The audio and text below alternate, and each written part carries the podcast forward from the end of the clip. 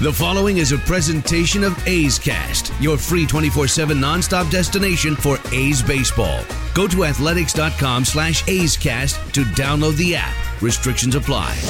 This is A's Cast Live, your comprehensive look at the Oakland Athletics. Watch the left field deep. Bam going back, looking up. He will watch it fly. And 29 other MLB clubs. 2-2 pitch on Trout, and he blasts one way back.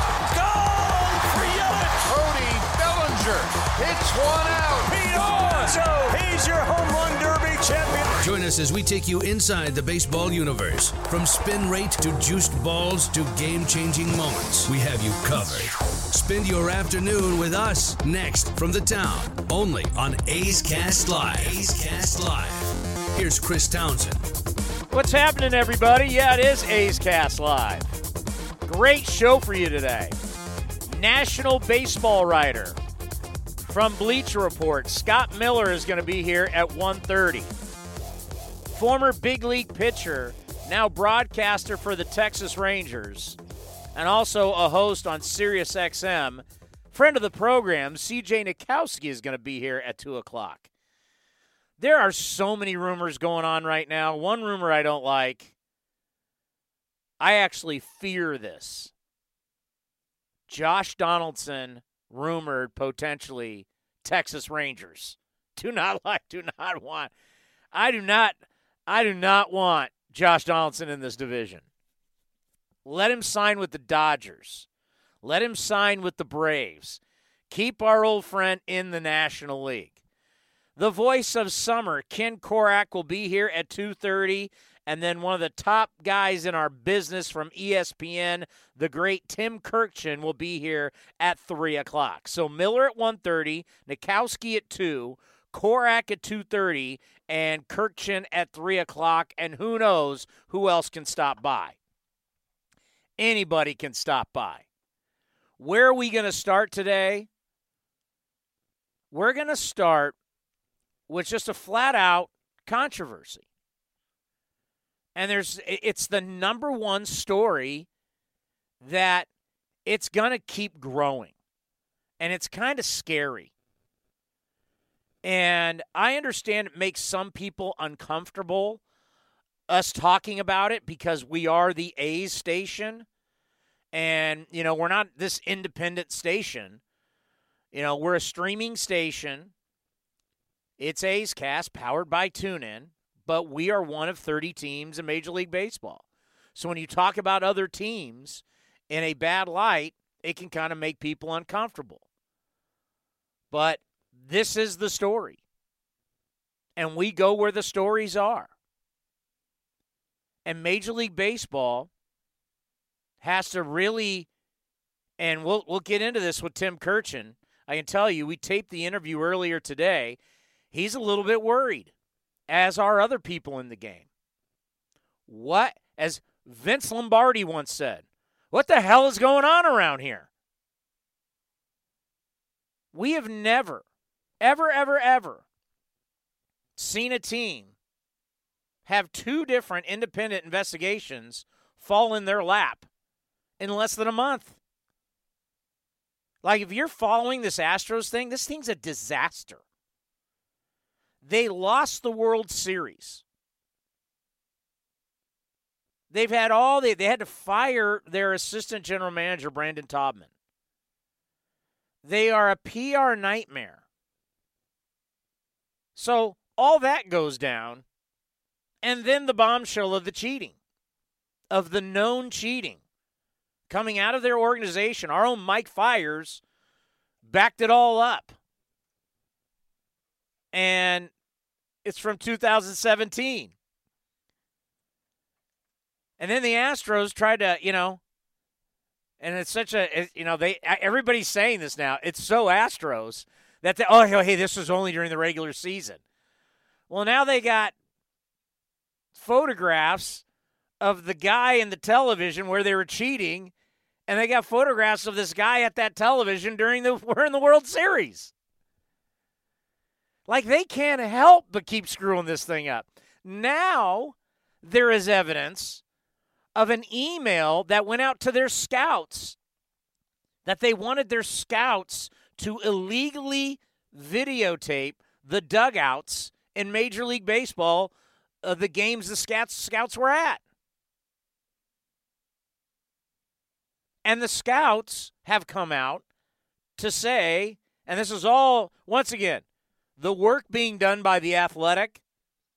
And yesterday, talking to two athletic employees, one being the great Vic Tafur, who covers the Raiders for the Athletic. By the way, Raider Nation strong once again yesterday. And by the way, if the Kansas City Chiefs lose tonight to your Los Angeles Chargers, the Raiders will be in first place. Who would have thought that? It's insane. Come on, Bolts. But I was talking to Vic Tafur about this yesterday in the press box at the Raiders game, and he was like, man, our guys are killing it. Yeah, Ken, Rosen, Ken Rosenthal and really Evan Drellich. This is incredible investigation, journalism, reporting. Like these guys should get an award. I mean, this is true journalism. They've got scouts employed by the Astros talking about how uncomfortable they were by this email. It would be like you and your job. I don't know where you're listening to us right now. You can always text us at 510 897 1322. That's 510 897 1322. Tell us where you're listening, where you're working today. That's 510 897 1322. But it's like your boss instructing you as a professional to do something illegal that you know is illegal. And you know that could affect you long term in your career. These these scouts are not on lifetime contracts with the Astros. They know that they a lot of these guys they switch organizations. That's what people do in this business. You know, you can work for the Blue Jays for three years, and you're working for the Marlins, and you're working for the Royals, and you're working for the Dodgers, then you work for the Angels, and you work for the Giants, and you work. I mean, these guys hop all around. It's their reputation. And if you read this article in the Athletic, every one of these scouts was like, I'm not doing this. The Astros asked their scouts to do something that's illegal. I, I, I like, what do you do now with all this information that's out? And the biggest question that is out there, and it's something that a lot of people are starting to look at New York and they're starting to say, hey, uh, Manfred, you in control of this game? Buster Olney came out with an article yesterday, friend of the program. Commissioner Rob Manfred face, faces test over cracking down on cheating MLB teams. And the article goes on to say, like, people respect this guy? People respecting the commissioner? Are they respecting his authority? I mean, we talked about this last we talked about this last week. Christian Yelich going full blast on Yu, Darvish on on on, Twitter. All this stuff is starting to be out there. You're talking multiple organizations here. You've got the manager of the Boston Red Sox. It's being reported cheater. You have the new manager of the New York Mets, cheater. You got guys that have left organizations, the Houston Astros, to now take over other organizations. So the GM, the guy running the, the, the Brewers, is from the Astros. They're being accused of cheating big time. Some people believe the guys talking, these sources, may be the guys that left Houston and now are running the Orioles. So that's Houston, Boston, New York, Milwaukee, and now Baltimore. That's five of your 30 teams that are now supposedly involved in this web somehow. that starts becoming a certain percentage of your entire league. So who else? I mean, what the hell do we got going on here? Because remember, you have to keep your game above you, you, you. Your audience has to believe your game is above board. That's what we've always talked about, like with the gambling stuff. You know, the, the reason why you can't be having this kind of stuff is people start thinking you're professional wrestling and that it's rigged. You know, we know Hulk Hogan's going to win. We know in the end, Hulk Hogan's going to drop the big leg. One, two, three, it's over. Hulkamania is the winner. Because it's rigged, it's wrestling. We can't have that in Major League Baseball. We can't have that in the NFL. We can't have that in the NBA. We can't have that in hockey. Can't have it in golf, tennis, NASCAR, open wheel. You name the sport. The people who are paying the money to show up have to believe above board and that this is really a competition among human beings that interests me. In the back of my mind, I can't be saying, Hey, there's whistling going on. Are these guys cheating? Hey, there's banging of trash cans. Are these guys stealing? I mean, is this what am I watching here? There's rules, there's laws that have to be abided by, or there's not belief in your in your sport. So what's the commissioner going to do? I'll tell you right now, draft picks, international money, fines, that's not enough. That honestly is not enough. And I guarantee you, everybody that I bring on today is going to agree with me. There needs to be there needs to be some punishment that lets everybody know in the sport if you do this, you're going to be in big time trouble. That, that's just, it, it's fact. The people running our games are a little reckless right now.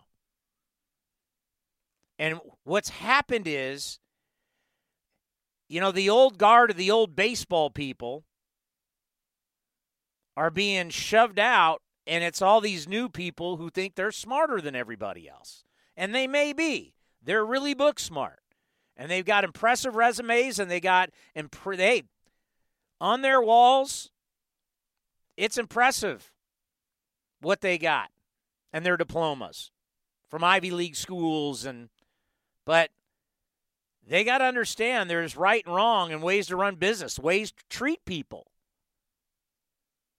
I mean, you have the you have the Houston Astros being run by a very bright man in Jeffrey Luhnow. But if you believe what everything that's being reported is that they treat their employees awful. They don't treat them the way professionals should be treated. And this is not a one-off deal. This is multiple people that have come out and talked about this. and they call it a toxic situation. And Brandon Taubman proved it to us. So that's one thing, right? Now you're asking your employees to cheat. So not only are you cheating inside Minute Maid Park, which is proven, it's fact. We now have pictures of it. Now you're asking you're asking your scouts who are really like independent contractors, you're asking your scouts to do it? And they're all saying, ah, yeah, I'm not doing it. Quote, one thing in specific we are looking for is picking up signs coming out of the dugout. This is what the email said. We are looking for is what we're looking for is how much we can see, how we can log things, if we need cameras or binoculars, etc.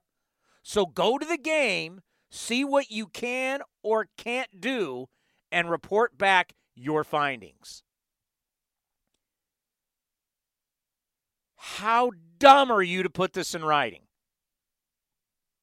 It literally is the dumb. I learned this. I was in a lawsuit years ago. It was the worst time of my career. I can't really talk about it. I could, but I'm not supposed to. I sued a major entertainment company. Let's just put that. Here, you know what? I'll, I'll Cody, you tell me. Would you say these people are uh, big time? Yes. Yes. And what I learned is, and what we found out, and one of the reasons why I made out in this major lawsuit is, and it's something that,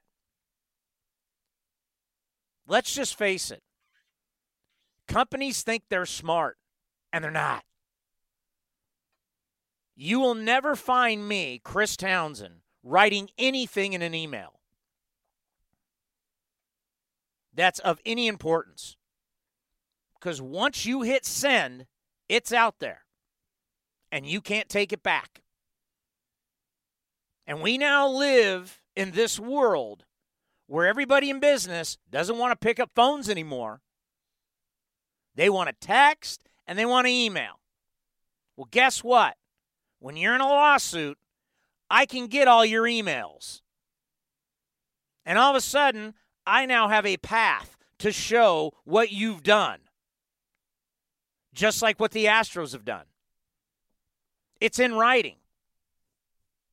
So when you get in a lawsuit, you can get all those emails. And that's what we were able to do. We were able to prove our case based off this company's emails. And they were going from San Francisco to New York, back to San Francisco, and we got them all. And that's where they knew they were in trouble. Because you put it in writing. Don't put any, folks, if you learn anything from today's show, don't ever put anything in writing that you that you think that can come back on you. I don't put any eh, my I I learn and I so if there's anybody with the A's listening right now, I'm telling you right now, you're only getting generic emails from me. I I learned the lesson. Generic. Don't put it. They've got this. You know, Major League Baseball is sitting there with his email right now. They're investigating this. They're sitting with his email going, I cannot believe these guys put this in writing. They put it in writing for their scouts to cheat. Hey, if you need cameras, if you need binocular, what? That's how reckless it's getting in the game right now. There's no business sense. You've got these really smart people who are what? They're data crunchers. That's what they are. I went to MIT. I went to Harvard. I went to Yale. Blah, blah, blah, blah, blah. You don't know how to manage people. You don't know how to run businesses. It's crazy. And they're all over now. That that and that's where baseball is like has to figure this thing out because you've got a lot of smart there's they're book smart people. They may not be street smart. They may not be business savvy. But they're smart. Yeah, they're smart. Great. Weighted runs created plus. Doesn't mean you know how to manage people. Clearly, if I went to the Houston Astros right now and said, everybody tell me your resume and your diplomas. Oh, that's wow, Ivy League, Ivy League. Oh, God, you guys are all really smart. But yet you're putting in an email to tell your scouts to cheat and you'll get them cameras and binoculars? That's dumb. Once again, you may be book smart, but you're not street smart and you're not business smart. And it kind of scares you. Like, if these guys are this reckless, how reckless is everybody else? I think I know the A's pretty well. Hey, how about this? Somebody with the Astros, uh, not they're not with the Astros. The person, like I guess, is a somehow covers the team who was going back and forth, Dallas Braden on Twitter, where the person said, "Hey, how about the A's and their drums?" Which is so ridiculous. But that's that that's where we are. The A's fans are using drums. Is there a certain drum that's saying when it's a fastball versus a breaking ball? The Astros came out and said, "Oh yeah, on road games we send people out to center field They send their own employees out to center field to see if the other team's cheating. What? Cody, who was that? Was it the Rays that had people in the dugout that were kicked out because they were? What was that story? I mean, this is this is getting it, it- it's so far over the line. It so has jumped the shark at this point. Apparently, during the playoffs this year, it was an uh, uh, article in the Athletic that the Rays had a scout kicked out of Yankee Stadium for recording because Yankee Stadium doesn't allow recording devices. So the scout was later kicked out, but they let him come back in. But he was kicked out because he had the recording device. So people were starting to think, were they, you know, stealing signs or something? But it was none of that. It just he was kicked out for having a camera when you're not supposed to have them because like every stadium's different, and Yankee Stadium's one that doesn't allow cameras at their stadium. And what did Trevor Bauer say about there was somebody in their dugout? Uh, was that- on, it was on Twitter. yeah, let me let me pull it up. Yeah, Trevor, our friend of the program, great Trevor Bauer, brought up about somebody being in their dugout from the opposing team. I mean, this this this this stuff's real, man. I know the A's pretty well. I, I'm I'm pretty sure the A's aren't doing it, but Oh, so you mean to tell me the guy videoing our dugout in the 2018 ALDS when he was with the Indians wasn't just wasn't doing that to protect against the Indians stealing signs? Who would have ever guessed that he was up to no good? What a re- revelation! Maybe at MLB will do something about it this time, but and he sends the shrug emoji out on Twitter. So an Astros employee was taping the Indians in their dugout in 2018. Remember, the Astros said this only happened in 2000. Well, I don't think the Astros have said anything. Yeah, they released the name of that guy that I think that was in the. Let me I, let me pull it up. I remember reading it in an article. Right? Like like the Astros are not they're just people are saying this only happened during the regular season in 2017. That's what first came out. Now there's all kinds of stuff out. I mean, there's pictures of the guy. It was so blatant the way they did this too. So there's a picture out there on Twitter of Jose Altuve come up the stairs, and there's the guy like holding the television, like that's the television that they used that's close to the dugout.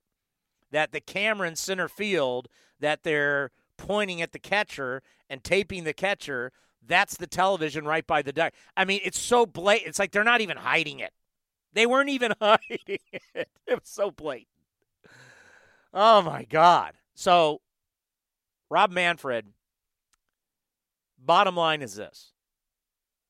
And we'll see what Scott Miller has to say, CJ Nitkowski, Tim Kurkjian. We already know Tim is very worried. Like the, these these new baseball executives, let's call it as we see it, they're reckless. They're very, very reckless. And they clearly are not afraid to break the rules. Yes, it's all about winning. Just win, baby. But, you know, at some point, I don't remember who made this comment on MLB Network. Someone made this comment like, if you're the Astros and you're cheating at this this much, do you guys really feel good about yourselves? Like, do you really feel? I mean, do you earn it? Are you earning it? Now that could be something you could talk to the New England Patriots about. I mean, the New England Patriots have flat out cheated multiple times. Bill Belichick had a $500,000 fine. It's the largest fine ever on a coach. You know, some people can live with that. Some people can say, we're trying to get an edge. If it wins us a Super Bowl, that's all that matters. That's when leagues have to step in and say, that's not how we are going to operate our businesses. Sometimes you have to protect people from themselves. And that's where we are right now. The Houston Astros, like Jeffrey Luhnow, this whole thing that the Astros are going to investigate themselves again is a is, is a is a fraud. And the fact that the man who's running the business is putting out the I don't know. Wait a minute. You're trying to tell me that everybody in that organization doesn't understand that there's a television right outside the dugout that's you walk down the stairs, it's right to your right. That's videotaping the opposing team's catcher. You're trying to tell me that the manager doesn't know about it? You're trying to tell me the president of baseball operations it's right there. You're seeing it every home game. You don't know about it? See, it's that kind of stuff where the commissioner has to come in. I, I, I would, I, if it was me, there'd be suspensions. I have to take you out of the workplace for you to understand what you did wrong. Clearly, like the New England Patriots are a great example. Clearly, taking draft picks and finding them didn't work because they continued to cheat. Tom Brady, greatest football player of all time, maybe. Still, it's going to be you ruined your phone, you ruined evidence because you were cheating. Whether you think pumping up the balls or not is cheating, it was cheating. It's against the rules. They they illegally, the New England Patriots, videotaped people. They taped their practices. They taped a practice before the Super Bowl against the Rams. They're cheaters. What, what what's going to stop them? The only way, it's like kids. The only way you can teach people is you got to take something from them. What are you going to take from them? They'll survive draft picks. They'll survive international money. They'll survive fines. It's just a check. Here you go. How do you really send a message to people if you would have said, All right, I'm taking you out of the job, and you're going to sit on the sidelines for a while? If Manfred has, if he can grow a pair, this is what he would do. Jeffrey Luhnow has not learned. Like we've noted. I mean, it's been a month of just watching disaster after disaster, right? And he doesn't own up to anything. Well, I think it's time for you to sit on the sidelines. AJ Hinch, you knew what was going on. Time for you to sit on the sidelines. And the other 29 teams, if they watch the president of baseball, what's his official title? Luhnow's official title? He's the president of baseball operations. Okay, if you, you watch the president of baseball operations suspended, big league manager suspended. I mean, you really want you you, you really want to get into it? Hey, Alex Cora, time for you to take a little sideline. I mean, if you start sidelining guys, guess what? These cameras will start going away. The electronic cheating will start going away because you have to set an example. Because just finding guys ain't going to do it.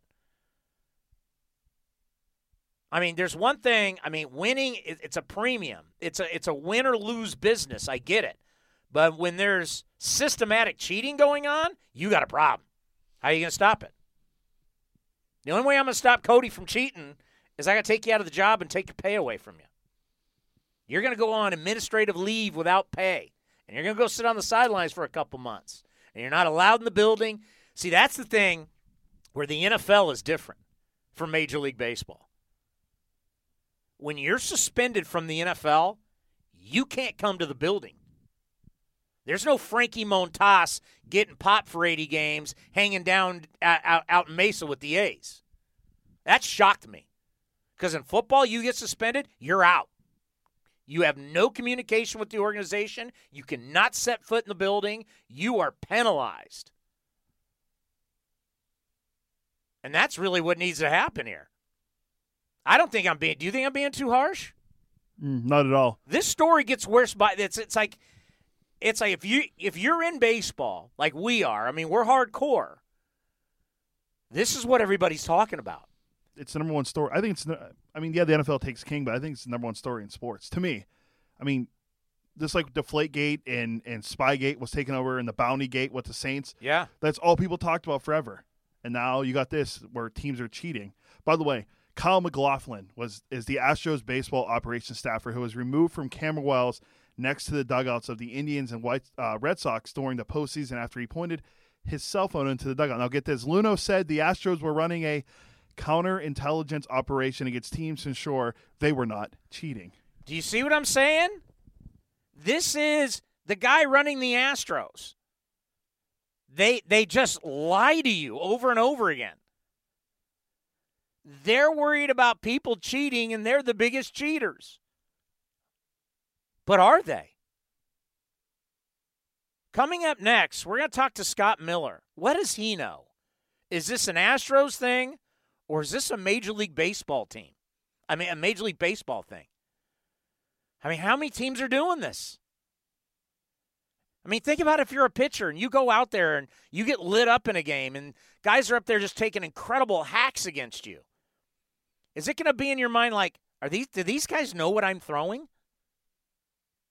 How many teams know what the pitchers are throwing?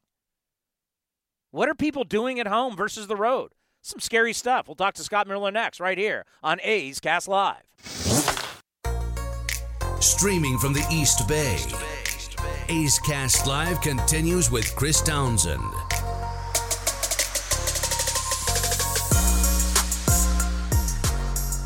Yeah, go read Buster Olney's piece from yesterday.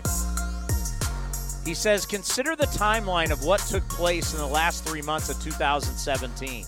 In August of that year, the New York Yankees accused the Boston Red Sox of violating baseball's rule against using technology in their dugout in order to decode pitch calling sequences for the hitters, with base runners used as the conduit for the information.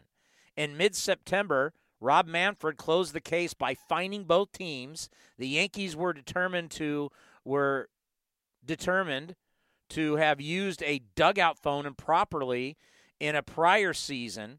And what did they do? They lost draft picks. That was it.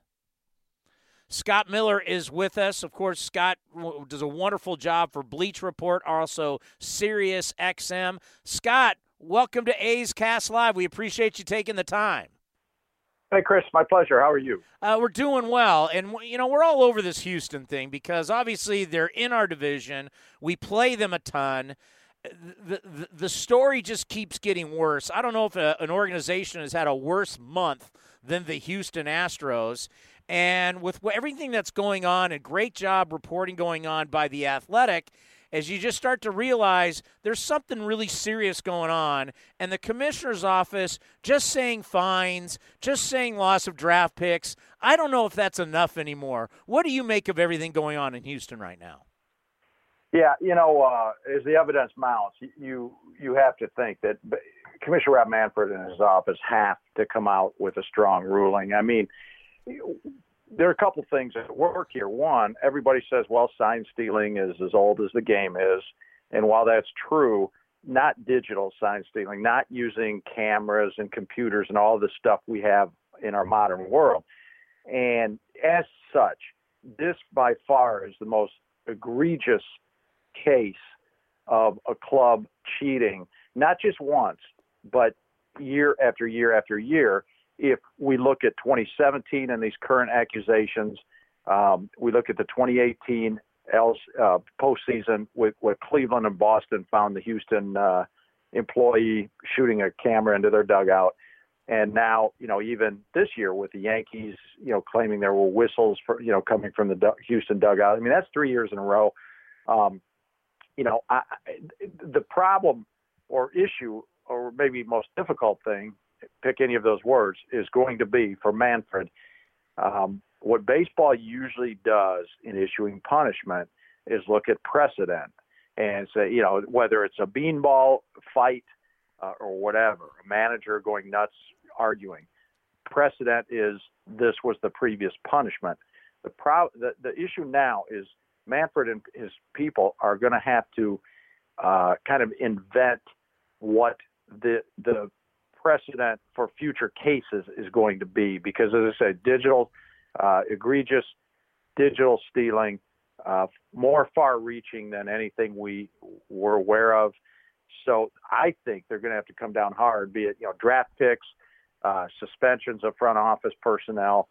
They're, in my opinion, they're going to have to throw the book at the Astros um, based on what looks to be overwhelming evidence, um, both to show fans the integrity of the game is intact, to show the other 29 organizations the integrity of the game is intact, and to show everybody going forward they're not going to tolerate this.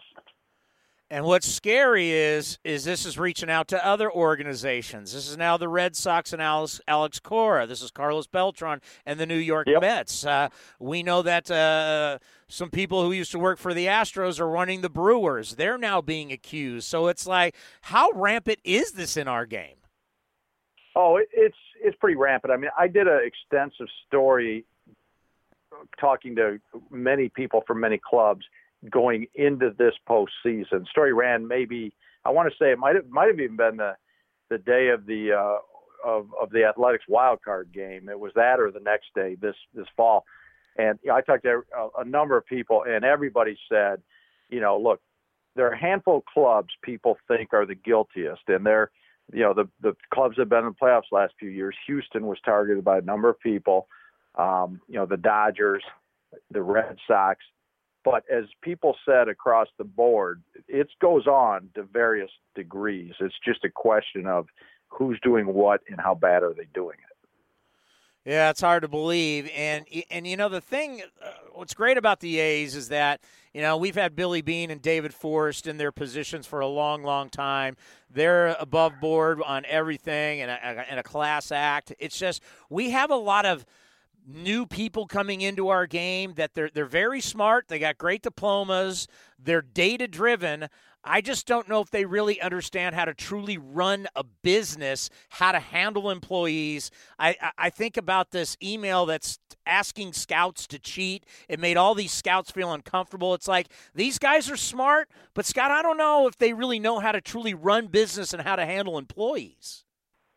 Well, that's definitely the case, I believe, and, and secondarily, uh, whether they understand how to operate within the baseball world, because um, you know uh, these guys come in when, and when they ask for these kind of things to be done.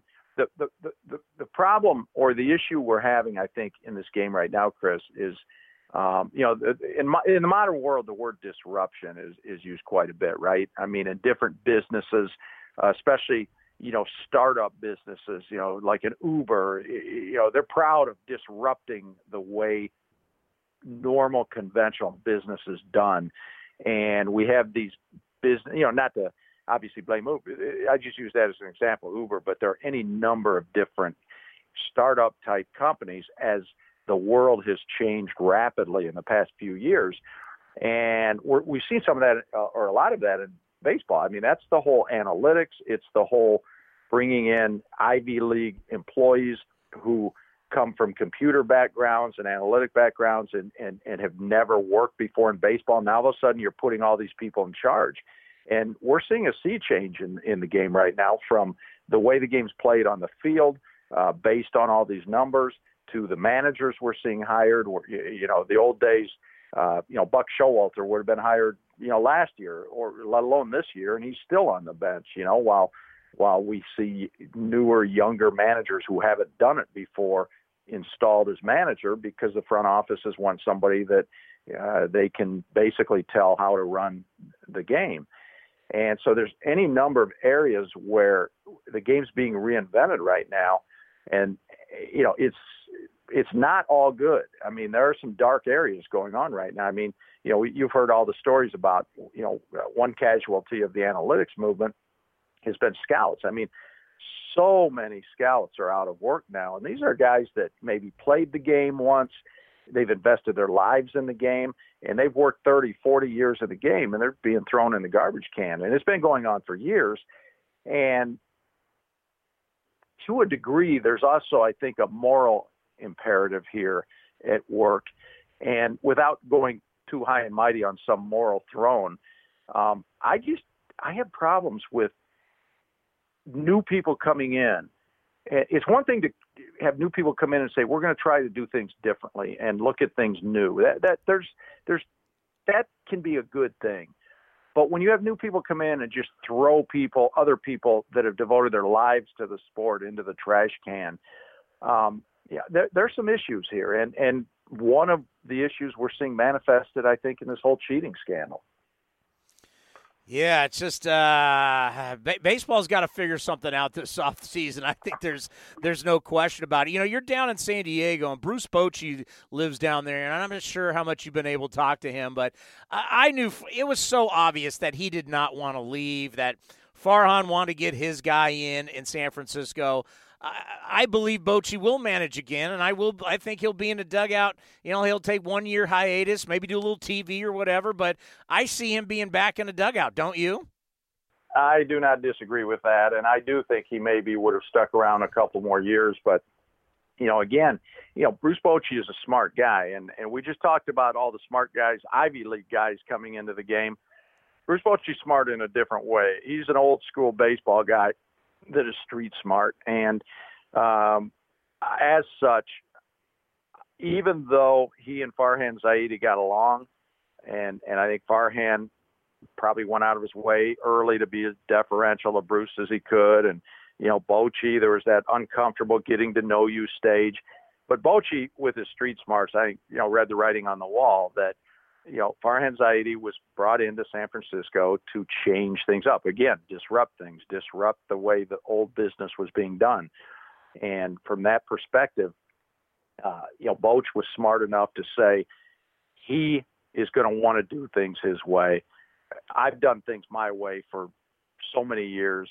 Um, basically, Boch, I think, read the writing on the wall maybe not necessarily that he was going to be fired or anything like that, because obviously winning three World Series, I, they, they, it would not be a good look to fire Bruce Bochy. But I think he read the writing on the wall that hey, um, they're going to do some things differently here. Maybe I'm not going to be able to always manage the way I like to manage, and as such, I've been here a long time. I've won three World Series. This is a natural time to step away, and I, I really think that uh, Boch's street smarts caused that. I agree. I think given a different scenario, he would still be the manager of the San Francisco Giants.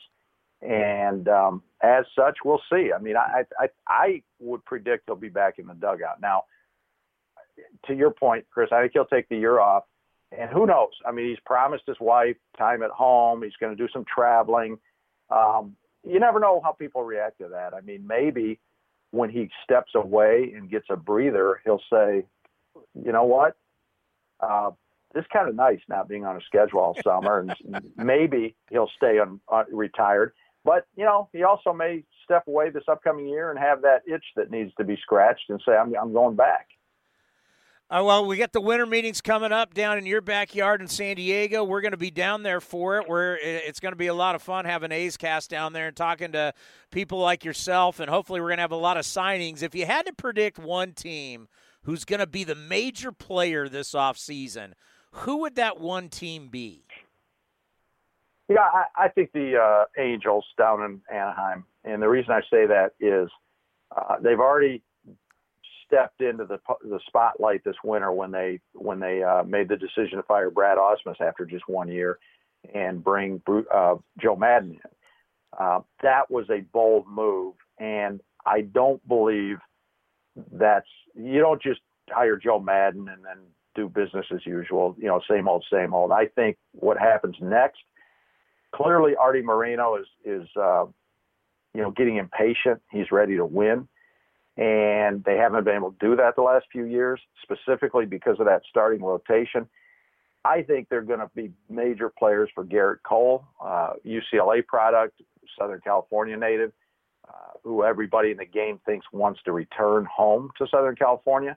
I think it's good timing for Gerrit Cole to be a free agent if if his desire is to go back west because uh, the Angels have a strong, strong need uh, for starting pitching, and I think they're getting worn out with Mike Trout putting up one great year after another and then sitting home in October. What we've seen in Arte Moreno in the past, when they are re- when he is impatient, he goes out with a checkbook. He goes big. We saw that with Albert Pujols. We saw that with Josh Hamilton. Um, you know, a couple of others as well. And you know, going way back, Vladimir Guerrero was another one. So I, I think they're going to uh, make a big splash with probably Gerrit Cole. If not Gerrit Cole, there'll be somebody else. I think they'll be a major player. I also think we're going to see a major move or two from the Chicago Cubs. You know, a year ago, Theo Epstein said this the 2019 season was going to be a year of reckoning. He recognizes that core in Chicago, uh, the Kris Bryants, Kyle Schwarbers, Anthony Rizzo's, Willson Contreras, Javi Baez. Um, that core, I think they've ridden about as far as they can. You know, they won it all in 2016. The fact that they the three more years have passed without them winning it all, they need to shuffle the deck. I see the Cubs. You know, the year of reckoning. Okay, fine, the reckoning's here. I don't believe the reckoning is, oh, we're going to not have Joe Maddon manage. We're going to hire a new manager and David Ross, and that's it. Reckoning to me is a lot more ominous and mean a lot more far-reaching. Scott, always appreciate the time, and we'll see you down in San Diego for the winter meetings. Sounds good, Chris. Thank you. Take care, buddy. Scott Miller, one of the best in the business. Always love having him on the program. Yeah, what are the Cubbies going to do? Hey, you don't bring Rossi in. Remember? David Ross. Theo said, you don't bring Rossi in if you want a puppet. Kris Bryant traded? Somebody's going to the Dodgers, by the way. If you're if you're kind of just kind of reading the tea leaves, is it going to be Rendon? Is it going to be Bryant? Potentially Josh Donaldson? They want to bring in a third baseman, and Justin Turner says, "Hey, I'll move. Put him at second base." But then what do you do with this Gavin Lux kid? Who po that's what are the Indians going to do? Like if you're on MLB.com today and they've got the rumors out there, what are you going to do with Lindor? Where are you going to trade him? Because right now, what they're saying is 26 years old, he's two seasons away from free agency, he's a wonderful talent. This is your height to trade him for as much as, as you possibly can. I don't necessarily totally agree with that. I, I, mean, I agree with the part that, yes, if you're trading for him, you love the fact that, you know, he's a couple of years away from free agency. But if I'm the team trading for him, they everybody's trying to act like the Indians have all the power. I had this conversation earlier today with the commander. We're talking about this, Cody. That I don't think the Indians have the power. I think the Indians are, if I'm the Dodgers, if I'm the White Sox, if I'm the whoever, and I'm interested in Lindor, I can look at you and say, Phillies, Yankee, I, I can look at you and say, I know you can't pay him. You have to get rid of him. And my response back to you was, it's going to take a lot because what Jim Bowden from the Athletic said that the Dodgers would have to go up Ruiz, their top catching prospect, and Gavin Lux to get him, and possibly Corey Kluber. Now you're going. Well, Corey Kluber would come with Lindor. Lindor. I mean, if you're going to give up, if you're going to give up top prospects, if the if if the if the Dodgers could get Lindor and Kluber, oh, that's huge. That, that adds to that pitching staff that already has Kershaw, Walker Buehler, um, they're gonna have Dustin May, Syndergaard. Although I've said to you, I thought Gin- I said Syndergaard has. If you're the Indians, you have to get a pitching prospect back. If you're gonna give, a, if Kluber hypothetically is in that deal, you have to get a, a, starter back to go along with Shane Bieber in that rotation. But if they got Lindor to go along with Turner, potentially Rendon, whoever they sign at third base, you still have Corey Seager, who I wouldn't be surprised if they traded him in a deal for Lindor because you can him. Lindor, well, yeah. What do you need him for? Yeah, and you can keep Gavin Lux because they've talked about moving him to third, but it sounds like they're going to be in on one of these third basemen. And if you can sign, he, he, he here's the deal in L.A. Friedman, it's been cute what you've done, but it ain't enough. This is L.A. And Lakers being good, Rams haven't been to the the Super Bowl. Clippers are on the up and up. Hey, listen, you're fighting. You're, you're, you're fighting for the almighty entertainment dollar in Los Angeles, and it's great you've been to the. It's great you've kept all your prospects. It's great you've been to two World Series, but uh, you've won the division seven straight years and you haven't brought home a ring. So there's going to be, you know, because they they haven't been out there looking to spend huge dollars. They've got a big payroll, and they gave the extension to Kershaw, but they haven't signed any big. And They they signed one guy. That'd be AJ Pollock, who they signed last offseason. that wasn't big money. But that's the biggest deal that Freeman's given out to a free agent since Yeah. he's So, been well, there. well, now there's starting to be pressure about winning. yeah, so like I, I could totally see a Rendon going there. So you sign Rendon to a big deal, and you trade for Lindor, who you're going to have to sign to a big deal. Your your your MVP at some point is going to need a big deal in Bellinger, but whatever. I mean, I, I could see. LA, I could see not the Angels. I could see the Dodgers actually making some big moves before it's all said and done. If you get in in, in an off season, you get Lindor and Rendon, you remake the whole left side of your infield. What what if you? I, I'm not even Rendon. Like I know a lot of people are linking him. I still think they're a dark horse to get Garrett Cole. I think they could throw money at Cole. They have the team built around him, so you have him going along with Kershaw and Walker Buehler. Oh wow. That's a talk about a big three in your rotation. Wow. You got arguably the best right-handed, young right-handed pitcher in baseball in Buehler. You have Kershaw. Argu- well, he's going to be a Hall of Famer in what he's doing, and then you put Cole in that rotation. Wow. With oh, don't forget Ginger Guard. He's in there. He'll be in there too. And then you got to address your bullpen because Kenley Jansen was kind of a mess last year. But they that's the one thing that was always hurting them. And I always thought if you if you t- move someone to second base, like say Turner, I thought Muncy could be a guy you throw at second base. And then if you sign an outfielder like Castellanos, you put him in the outfield. You can move Bellinger back to first base.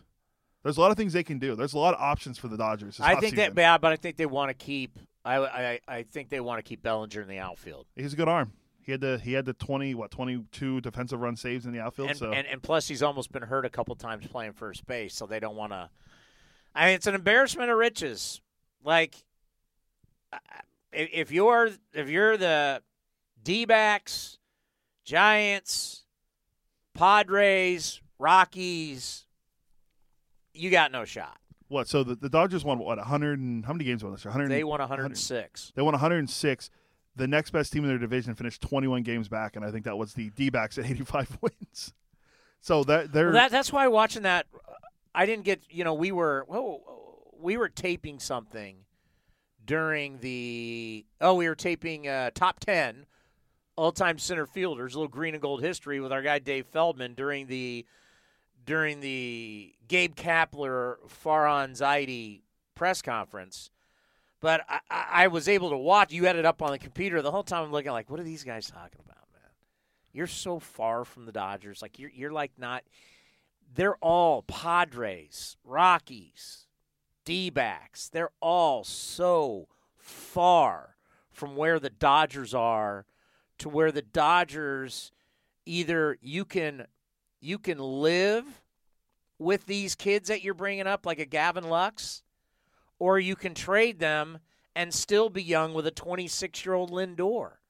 I mean, they're talking about making these monster moves where their big league roster, like you just, how are you, if you're in the West, how are you going to compete with these guys? They've got money, they've got talent, they've got youth, they've got everything you don't.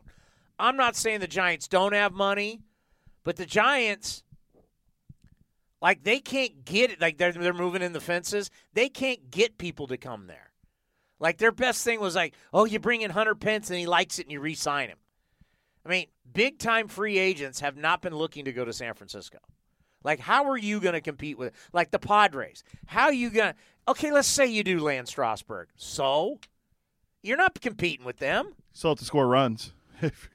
I mean, you, I mean, they have a nice. They have they have a lot of talent in San Diego, but we've heard that for how many years that they have a lot of talent coming through. that They've never like. It, it's when do you when do you stop talking about how how good the talent's going to be and see that talent on the field? Because you're right, they're not catching the Dodgers. I. I think the only team close to catching the Dodgers might be Arizona, and they didn't even care last year. They went through one of those years where it was like, you know what? Uh, well, we might be good, we might be bad. Who cares? And they end up finishing with 85 wins. But and then the Dodgers still finished 21 games ahead of them. Yeah. Like you're not like unless you make major moves, even for even for the Padres.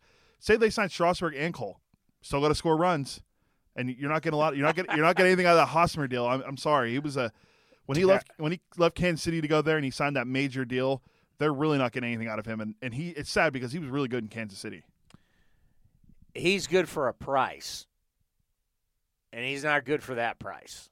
That price that they're paying him, yeah, it's it's just everybody's so far from the Dodgers. It it, it, it is it is umba. But I don't know. Everybody keeps saying the Angels making these big deals. They're going to need more than just Cole. I mean, they're going to they need outfield help. They need infield help. Well, you're going to lose Calhoun. You need starting pitching because you, you, need had, starting pitching. you had one guy go over 100 innings as a starting pitcher. One guy. I think it was Trevor Cahill, to be honest. Correct.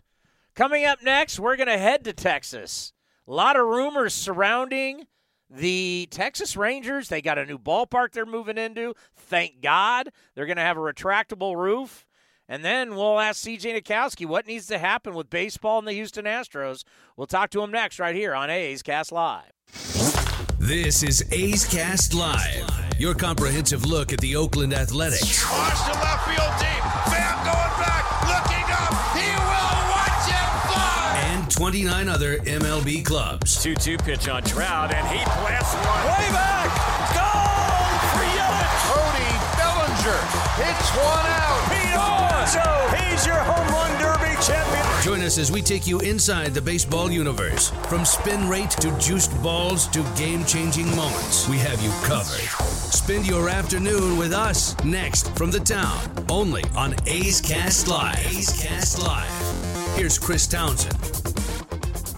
Well, I got to tell you, looking forward to seeing what this new ballpark's going to look like in Texas. Because if anybody needed a retractable roof, it was the Texas Rangers. It is so hot. I mean, sitting through these people sitting through games it's over 100 degrees and then it rains and it's the hot rain and they just you know there's so many rain delays i mean if anybody needed the new yard it's the texas rangers and when we were there got to walk over and kind of look in and it looks like it's just going to be it's going to be awesome. They've got such a cool setup because remember Jerry's World is right there where the Dallas Cowboys play, and they got this place called Texas Live with all these restaurants and bars. They have done it right in Arlington. Do we have CJ? CJ, it's Chris Towns with the A's. How are you? Good, Chris. What's going on, man? How you doing? Uh, we're doing well. Just a little off-season baseball. Just talking about your guys' new digs. It's it's going to be a great year for the Texas Rangers. Just how excited is everybody for this new ballpark? And you got a retractable roof, and you now know you're going to be getting in all 81 games. Yeah, it's going to be pretty amazing. And we've been we've known about this for a couple of years. We we saw Texas Live open last year, um, and kind of get that thing started. I heard you talking about it a little bit, and that, that's kind of been the trend now in baseball. New stadiums going up, and there's entertainment complexes that go with it. We saw it in St. Louis. Uh, we saw it in in uh, Atlanta with the battery, and just like everything else uh, in Texas, this one is bigger and better. And I imagine that any new ballparks that go in, they'll continue um, to get bigger and better. But this place is pretty amazing, and of course, being right there by AT&T Stadium where the Cowboys play and all the venues that go on. Know, Arlington, Texas, has worked really hard to try to become a destination for sports, not just the Rangers and the Cowboys, but then whatever college games they host, uh, wrestling that they've had over there at AT&T. And AT&T is not uh, at all associated with what's going on at Texas Live in the new ballpark at Globe Life Field. Um, but it's all right there. And It is pretty amazing. There's a Loews Hotel there. Troy Aikman has a restaurant. Pudge has got a pizza place. You can bowl in there. You can do electronic golf. I mean, yes, there's going to be major sporting events going on, um, but the place is open every single day, all year round, um, which is which is pretty amazing. And it's just going to be a lot of fun pre post game during the game. They have this 100 foot television screen on the inside, which is the biggest indoor screen that's not in a stadium. I mean, it's just amazing. So it's it's going to be it's going to be incredible. And we haven't even talked about the ballpark yet. I heard you talking, of course, about you know the roof and the idea of all the games um, getting in. That's going to be very welcome for Ranger fans. It got tough, you know, during the middle of the summer. Day games were near impossibilities. You have to have Sunday day games because of the national broadcast on ESPN. You can't play at night, which has crushed um, the Rangers. So I mean, across the board, everybody is is really excited uh, about what's happening with the new ballpark. Uh, and everything else that's going on in Arlington right now. Oh yeah, I mean, I, I was over at Texas Live. We were there for what four games. I ate at that Lockhart barbecue place, I think, three times. it's hard to explain to people how cool Texas Live really is. I mean, you don't need to tailgate anymore. You go to this place, and uh, there's so much entertainment. So it's a, a lot of fun what's going on in Texas. Now, of course, when you start a new stadium and you open up new digs, you want to have a lot of sizzle on that steak. So rumors are out there that the Rangers are going to be players here in free agency. Yeah, and that's the goal. And I knew I figured it'd be this year and or next year, uh, just because they hadn't spent in the last couple of years and they've shown some really good patience. Um, you know, the issue, of course, becomes when you think about Gerrit Cole, Anthony Rendon, Stephen Strasburg. You know, the Rangers are not the only team um, that is interested. And what we've seen, which always scares me a little bit, but we've seen a trend here lately where you know, there's so much money now available to players that they're not afraid to leave a little bit of money on the table uh, to go to exactly where they want to go. Like they'll have options um, with the top guys, and it sounds like the Rangers are going to be in. Um, and not a real surprise, knew it was coming sooner or later. It's just a matter of who and where. They certainly could use as many an additional starting pitcher. Uh, the idea, uh, of course, of third base is a big one, right? Adrian Beltre retired a year ago. Last year, the Rangers ran a couple of guys in and out at third base, but to be able to get a cornerstone piece like uh, Anthony Rendon would be great. If not, maybe Josh Donaldson, Mike Moustakas is out there as well. Although the Rangers, I think, would prefer to have a right-handed bat if possible. They got plenty of lefty um, batters, so uh, a lot of different things at play here. But it, it's encouraging and exciting to know for Rangers fans. It's not just going to be about a pretty ballpark is that the organization is, is going to be aggressive this offseason. Well, not only do you work for the Texas Rangers, but you also work nationally for SiriusXM, and you're a part of the leadoff spot show. Uh, we've been talking a lot about this. Uh, the Houston Astros, this whole thing's a mess. I mean, this last month of losing the World Series and firing Brandon Taubman, and then now the cheating scandal, and now we're knowing that it's just not the regular season 2017. This has been going on for years. It's now bled into different organizations Red Sox, Mets, potentially the Brewers. How have you guys been handling this at SiriusXM, and how big of a problem do you see this with the Houston Astros? I mean, it is a big one because it's one of those things that there's always been rumors for decades about teams that might have been cheating electronically, whether using television cameras or their own cameras, but there was never any evidence and there was never any players uh, that described a system and how exactly it worked. And that has now happened um, with the Astros. And then, of course, now we're digging in and going back and looking at old 2017 games and the videos have been floating around about, you know, how they used the trash can and listening for it and watching and seeing if you could actually – um, get that backed up. And there definitely seems to be some evidence out there. Um, and this is a big problem for Major League Baseball. Rob Manfred um, has got, uh, first of all, got to finish this investigation, and they have a lot of people that they need to talk to.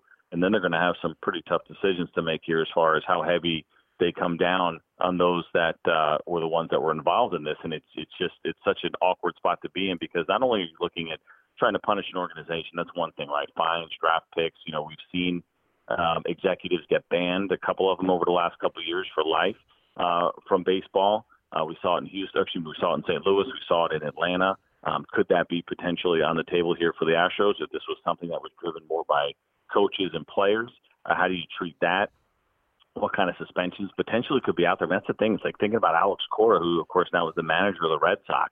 If we're come to find out that he had a pretty heavy hand in this, and that there was some kind of punishment that was due. I mean, what do you do? Do you give him, you know, whatever the number is, 30 days, 60 days, a year, uh, where he's suspended and, and can't manage his current team?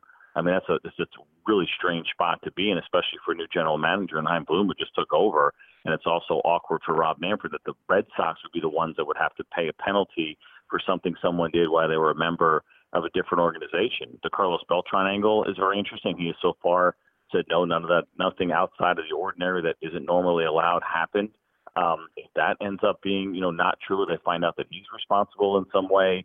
Uh, he was a player at the time. Right now, he's the manager of the New York Mets. Like that's kind of a weird deal. That you know, as a player, you have the union, of course, protecting you and helping you out, um, but he's not a player anymore. And so, just again, going back to the idea that other organizations could be penalized for something that guys did while they were a member of a different organization is is just kind of wild. So Rob Manfred's got a lot of work to do here um, but he also takes it real serious. Part of this is that it means something to him, and he wants to make sure that he gets it right.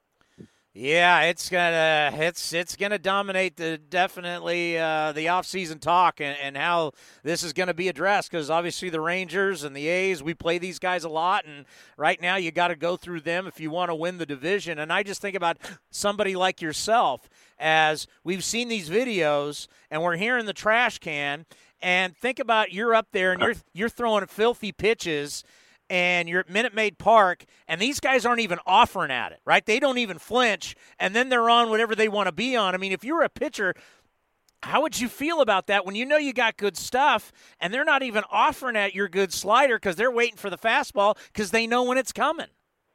Yeah, paranoia sets in. That's one thing. Um, but just the idea, if you go back and you see it, and we've seen some video of it, obviously, anytime you know what's coming, you're going to be a better hitter. The idea whether or not you just don't want to offer an off speed pitch or you know you can sell out to the fastball, whatever it may be, there's a ton of frustration there uh, for pitchers. And just the idea of, you know, battling and going up there and doing everything you can, and all of a sudden you find out that a guy knows everything that's coming, or at least when you're throwing an off speed pitch, um, a monster advantage happens for the hitters. Now, again, we see these videos, and guys are still making outs on pitches, and they're still getting beat with pitches, which I think just kind of reiterates how difficult it is um, to pitch. One of the videos that I saw that was going around I thought was kind of interesting because Roberto Osuna was pitching uh, for the Toronto Blue Jays at the time, and he blew a save, and there was a walk-off win for the Houston Astros. And the video kind of walked through all these little different things that they felt like might have been happening in Houston with the dugout and maybe cheating uh, with the camera. And Roberto Osuna, of course, is now a member of the Houston Astros. Like, I wonder how he feels when he sees that and is going in and walking in um, to that clubhouse next year, knowing that that organization basically cheated him a couple of years ago. So it's gotten really, really strange uh, in that regard. But no doubt, a, a big advantage for hitters when they know uh, what's coming. And uh, listen, they're a really good team, right? You see them as much as I do. The Astros, without cheating, are a really good lineup, and there's no doubt that they're one of the best um, in the game. But you take the best and you give them an even bigger advantage, and it's just really frustrating. I got to believe uh, for those that are in the game right now that have seen it happen uh, and knowing that they got cheated somewhere along the way. So when you and I were growing up, on the sidelines in football, they had all these hand signals to, to from the coach to the quarterback to, to get the plays into the huddle. Now they got rid of all of that and they've got green dot helmet and you got a little speaker in your in your helmet and the head coach or the defensive coordinator can talk to the quarterback or the linebacker. I was just wondering could we have some type of small headset for the pitcher and a little speaker inside the catcher's helmet, and we'd get away from all this sign stuff? Do you think that could actually be possible in baseball? I don't think so because, of course, you know, just because the sign goes in doesn't mean that that's definitely the pitch you're going to throw. In the case of football, right, you're going to run that play, right? They tell you what play you're running, you run it. Period. Where in baseball, you got to shake off. You may go to something else, and so there's a lot more back and forth communication. It's not just getting a message to one guy. I mean, how does the pitcher say, no, I don't want that? And then, you know, if the catcher, it means the catcher has to say it, but he has to keep his voice down because he doesn't want the hitter to hear it. You know, obviously, that would be a little bit tricky. And I it's come up, and a lot of people have talked about a way that that we can get there. I don't, I don't think I see it happening, um, you know, as, as a possibility. But I think that this really, it, it's easy to to kind of avoid this kind of stuff. Obviously, with the center field camera, not, but you just you can't. Nobody's ever going to go to Houston and use one sign only going forward. I don't know if you saw the Washington Nationals talked about uh, what they did in the World Series was interesting. Of course, every game was won um, by the road team, and so the Astros go 0 for 4 um, at home. And of course, they ran into some good pitching. But the Nationals used multiple sets of signs with nobody on base that changed throughout the game. All the little different things that you might do uh, as a pitcher. You might be outs plus one or strikes plus one or sign after two, shake last, shake first. There's all these different systems that you would use. Well, pitchers used to pretty much only use one. They'd have their thing that they would use. Well, the Nationals went in, and each pitcher had multiple sets of signs that they would use, and then they could just tell the catcher, "Hey, we're on this set. This is the set." Um, you know that we're using, and then of course the wristbands that the catchers would have to look down and make sure everybody uh, was on the same page. So uh, pretty there's there's definitely ways to get around it. I don't think we'll see necessarily uh, earpiece in the ear for for pitchers and catchers. Um, it, what it will be though is that teams are going to be much more careful. The Astros basically got kind of a heads up from other organizations. Hey, we've we've had some issues, we've had some suspicions with the Houston Astros, and so they went into that World Series very prepared um, and handled it very well. CJ, always great stuff. We appreciate it. We'll be listening to you on Sirius XM, and uh, we'll be calling you soon. Thank you for the time. All right, you got it, Chris. Great to catch up. CJ Nitkowski. He's good. He's really, really good. And that's why he's on Sirius XM. I think about that. The Washington Nationals were tipped off by all. Hey, these guys are cheaters. you have to go into a World Series like ultra protective of your sides because these guys are cheaters. So they lost every game. What did their did their camera not work during the World Series? Too soon. There's the jokes. The jokes about the camera have been really. Your thing the other day about they should have used that camera for Bregman's MVP thing was really good. I, I put that in the. I put that in the uh, best of the week. Do wait, did I say that on the air? or Was that off the air? That was on the air. Yeah. If if you watch the uh, if you watch the whole MVP thing on MLB Network, so Bregman obviously is somewhere on vacation. It's like using his cell phone, uh, and it's like, man, they got a better camera stealing signs than they actually have for him being the MVP. Everybody's gone into hiding, by the way, in Houston. Just so you know, all of our friends, we love them to death. They don't want to talk. No one, anybody who is work, anybody who works for the Astros wants no part of this. And I wonder, you know, you you you, you got to settle this pretty soon because you don't want this lingering. You don't want. You don't want this to be the story heading into spring training. You want this to already be dealt with. Like, ideally, I don't know if you're going to be able to. I mean, how extensive can this investigation really be? There's only so many people that you. Baseball organizations aren't that big. It's not like you got to interview everybody at Google and you got to go to a bazillion different campuses in the Bay Area to get your information. I mean, the Astros, how many employees, how many people do you really need to interview? Some front office people, some coaches, players, and you're done. Actually, you'll need to interview anyone. They're doing their own investigation. Oh, yeah, yeah. Just don't worry. Jeffrey Luhnow will take care of it.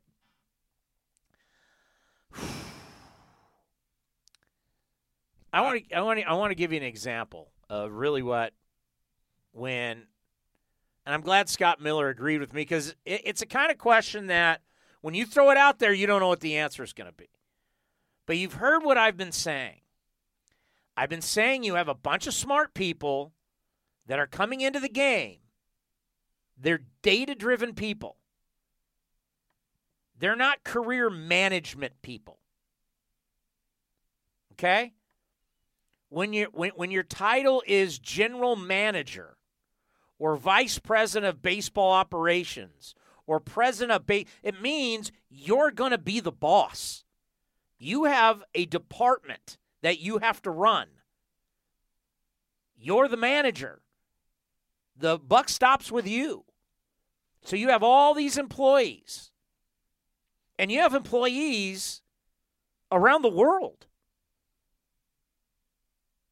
I mean, we had David Feinstein on from the A's. And he runs the international part of the A's. He's I mean, he's doing he's doing conference calls at one in the morning because he's got he's got guys in Asia, he's got guys in South America, he's got guys all around the world. You got scouts all over the place. You got guys in Venezuela, you got guys in Mexico, you got guys in the Dominican Republic, you could have a guy in Cuba. I mean, when you're the head guy, you got to deal with everybody. You got scouts, you got coaches, you got players, you got assistants, secretaries. I mean, you have you have a whole department. You got to manage people. Look at the guy who's running the Brewers now. I don't know how much we're going to see with the Brewers, but they're supposedly one of the teams being looked at right now. Allegedly. Allegedly. David Stearns graduated Harvard University with a degree in political science. While attending Harvard, he was the sports writer for the Harvard Crimson and an intern with the Pittsburgh Pirates. After graduating from Harvard, Stearns worked for the baseball operations department for the New York Mets and the Arizona Fall League. He joined MLB Central office in 2008. He worked on negotiating team for MLB's collective bargaining agreement. Spent the last 13 months in the central office as manager of labor relations, where he aided teams going through the process of salary arbitration. 2011, Cleveland Indians hired him. Co directors of baseball operations, focusing on player contracts, data analysis, and strategy. 2012, brought in by the Houston Astros as assistant general manager, second only to Jeff Luhnow, general manager. While many organizations have multiple assistant general managers, the Astros only employed Stearns in that role.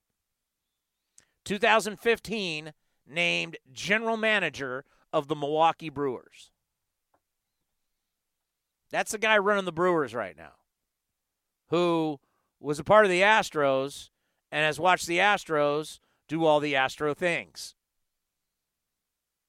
I don't know this guy from Adam, but this is a great example of what is happening in the game of baseball today. Nowhere in his bio does it say he played baseball. Nowhere. I don't see anything that says he played college, pro. He's a political science major. And that's what Scott Miller and I were talking about earlier is these guys come in and they just want to change the world. They want to change everything. Sometimes you're going to be right, sometimes you're going to be wrong. Well, the Houston Astros right now, they don't look like they're they're they're, they're so right. They look like they're um, they're in some hot water. And maybe these newer people, I mean, he's not that new. I mean, he's a young guy. Obviously, he didn't graduate from college till 07. Uh, you know, got his job with the Astros in 12. Now, he's been around baseball a little bit. Sure, he's a very bright guy, and I don't. And you know, he may be great to his employees. But there's not a whole lot of management experience in this guy who's now running a professional baseball team. So that becomes the question. You know, I understand you're smart. I understand all you guys are smart, and all you guys have all this data that tells you this is how you win baseball games, but there is more to it than that. But these are the guys, like you look, all these new guys coming into baseball, they've got great, I'm telling you, their, their diplomas look great. And obviously, he's done a good job because the Brewers, you know, they've been in the playoffs. And that hasn't been an easy, easy task.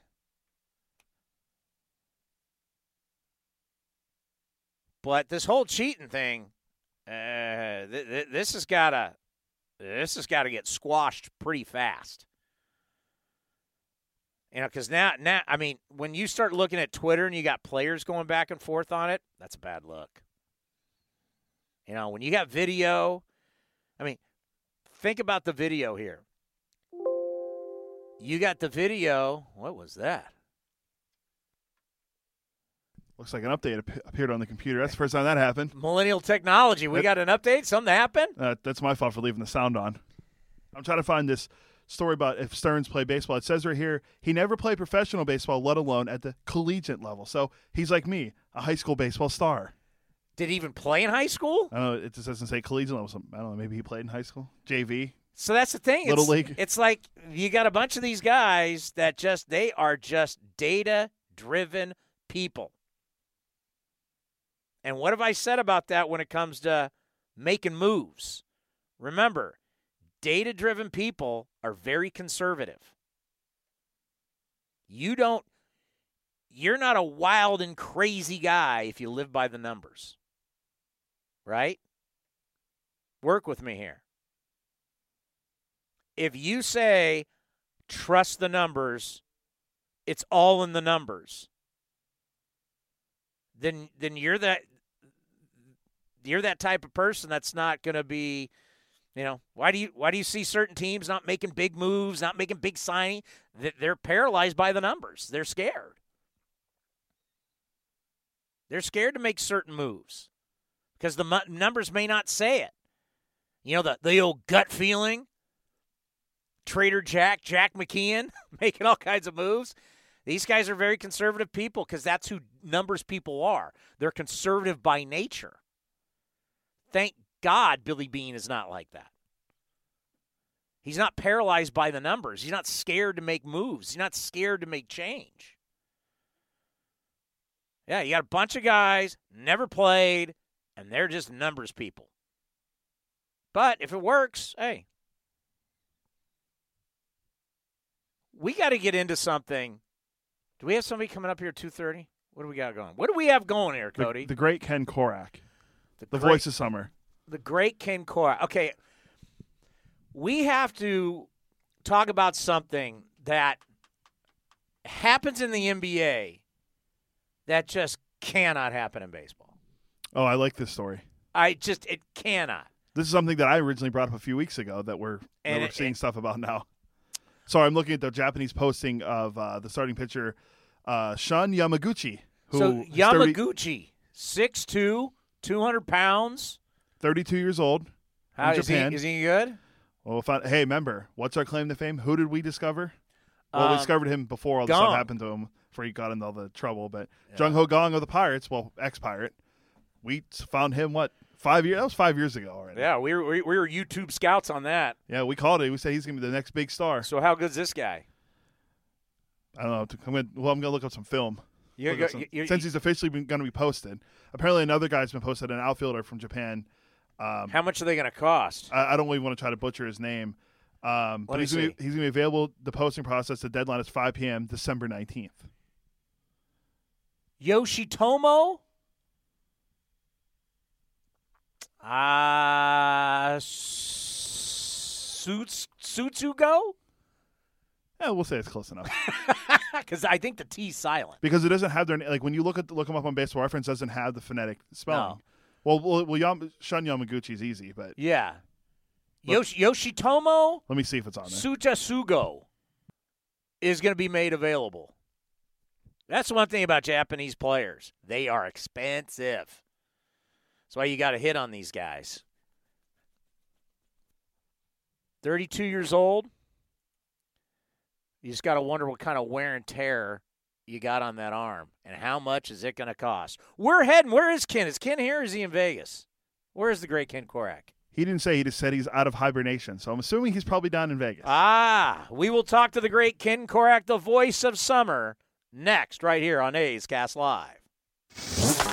Now back to A's Cast Live, broadcasting from the town. Here's Chris Townsend.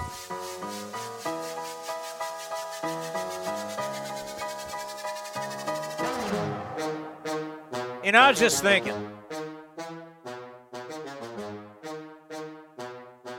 This is really going to heat up a rivalry. Even though it's lame that the Astros are even in the American League West with the Texas Rangers, lame. If you're not in the same time zone, you should not be in the same division. It's just, it's ridiculous. Texas. Teams in California and Texas should not be in the same division. It's ridiculous. But whatever. It's going to get heated up. I think this is going to heat up the division. I mean, look at the division. You watch the MVP balloting Trout, Bregman, Semien, all AL West guys. Angels are going to be all in. Free agency. Rangers opening up a new ballpark. They're looking to be good. You got the Astros won 107 games. The A's won 97. This division is going to be game on. It's only going to be the Mariners who aren't that good. It's going to be a lot of fun. I mean, some big name. I mean, if you already got the top three candidates for MVP in the division, you're going to throw in Shohei Ohtani healthy. You might be throwing in Gerrit Cole. The voice of summer, the voice of your Oakland Athletics, is out of hibernation. Ken Korach joins us here on A's Cast Live. Ken, how are you? We miss you. It's been a while. That's very well put. You put that perfectly, Chris. Coming out of hibernation, I like that. So you're ready to get back into talking a little baseball, huh? Let's do it, man. Yeah, I can't wait. I mean, I think you know, usually when the calendar turns around Thanksgiving, that's when we start to uh, kind of begin to focus on the coming season. That's for sure. Yeah, that was the thing while watching the watching MLB Network and watching the MVP show, because I didn't really think about it till I watched that show. I'm like, wow, all three of these guys are in the American League West. I mean, you really think about the talent that's in the division and potentially we had CJ Nitkowski on a little bit ago and the Rangers opening that new building they're going to want to have they're going to want to have some uh, star power coming in. They're looking to sign some guys and we know Arte Moreno's got that big checkbook and they've made it very obvious that they want Gerrit Cole. I mean you could see some big time names in this division next year.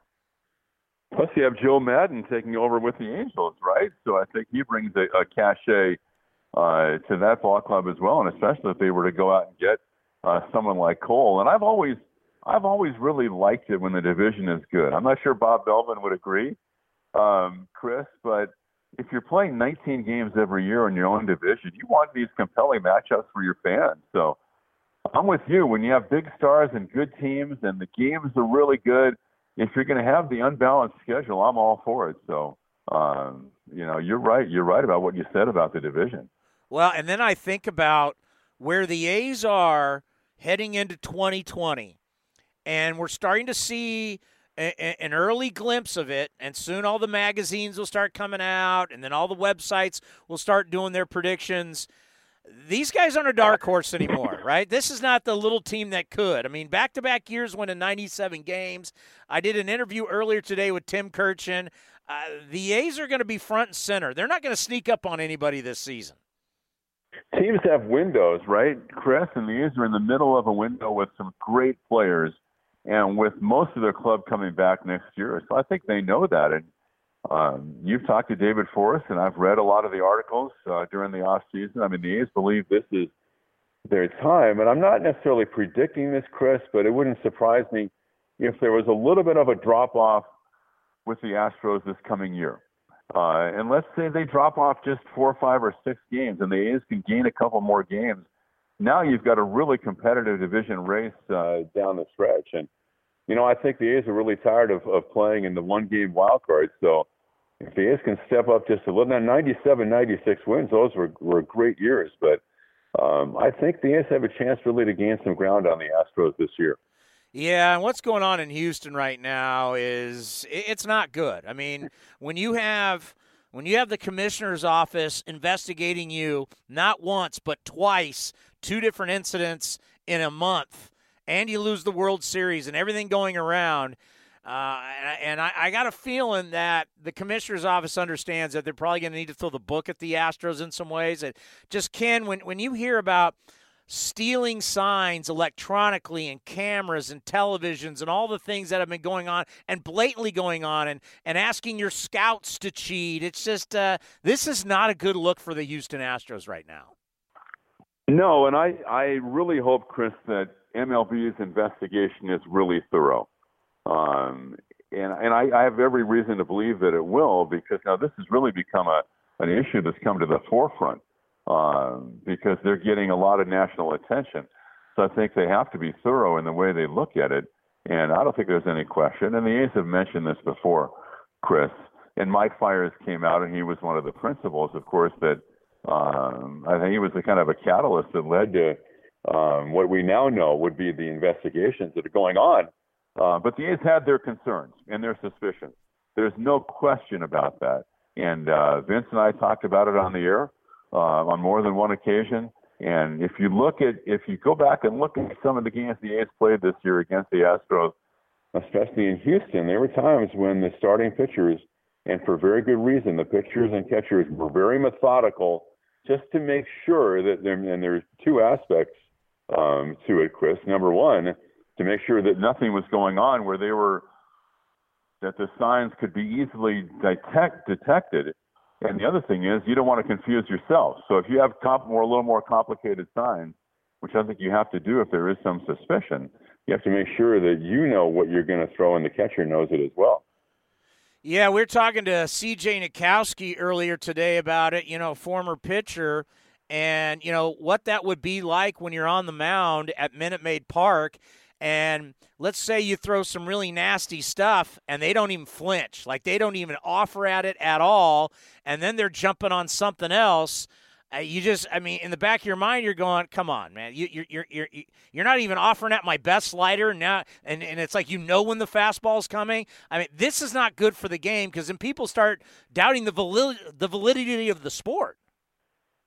Well, and now there's an opportunity to really clean it up and get to the bottom of it. So let's hope that happens. And there's a there's a distinction between, you know, there's sign stealing's been going on for a hundred years, Chris, as you know. I mean, if you're a third base coach and the the uh, catcher is sloppy with his signs, I don't think there's anything wrong with that, right? But when you get to the point where you're using electronics and computers and things of that nature, that's a very firm line, I think, that Major League Baseball has to draw.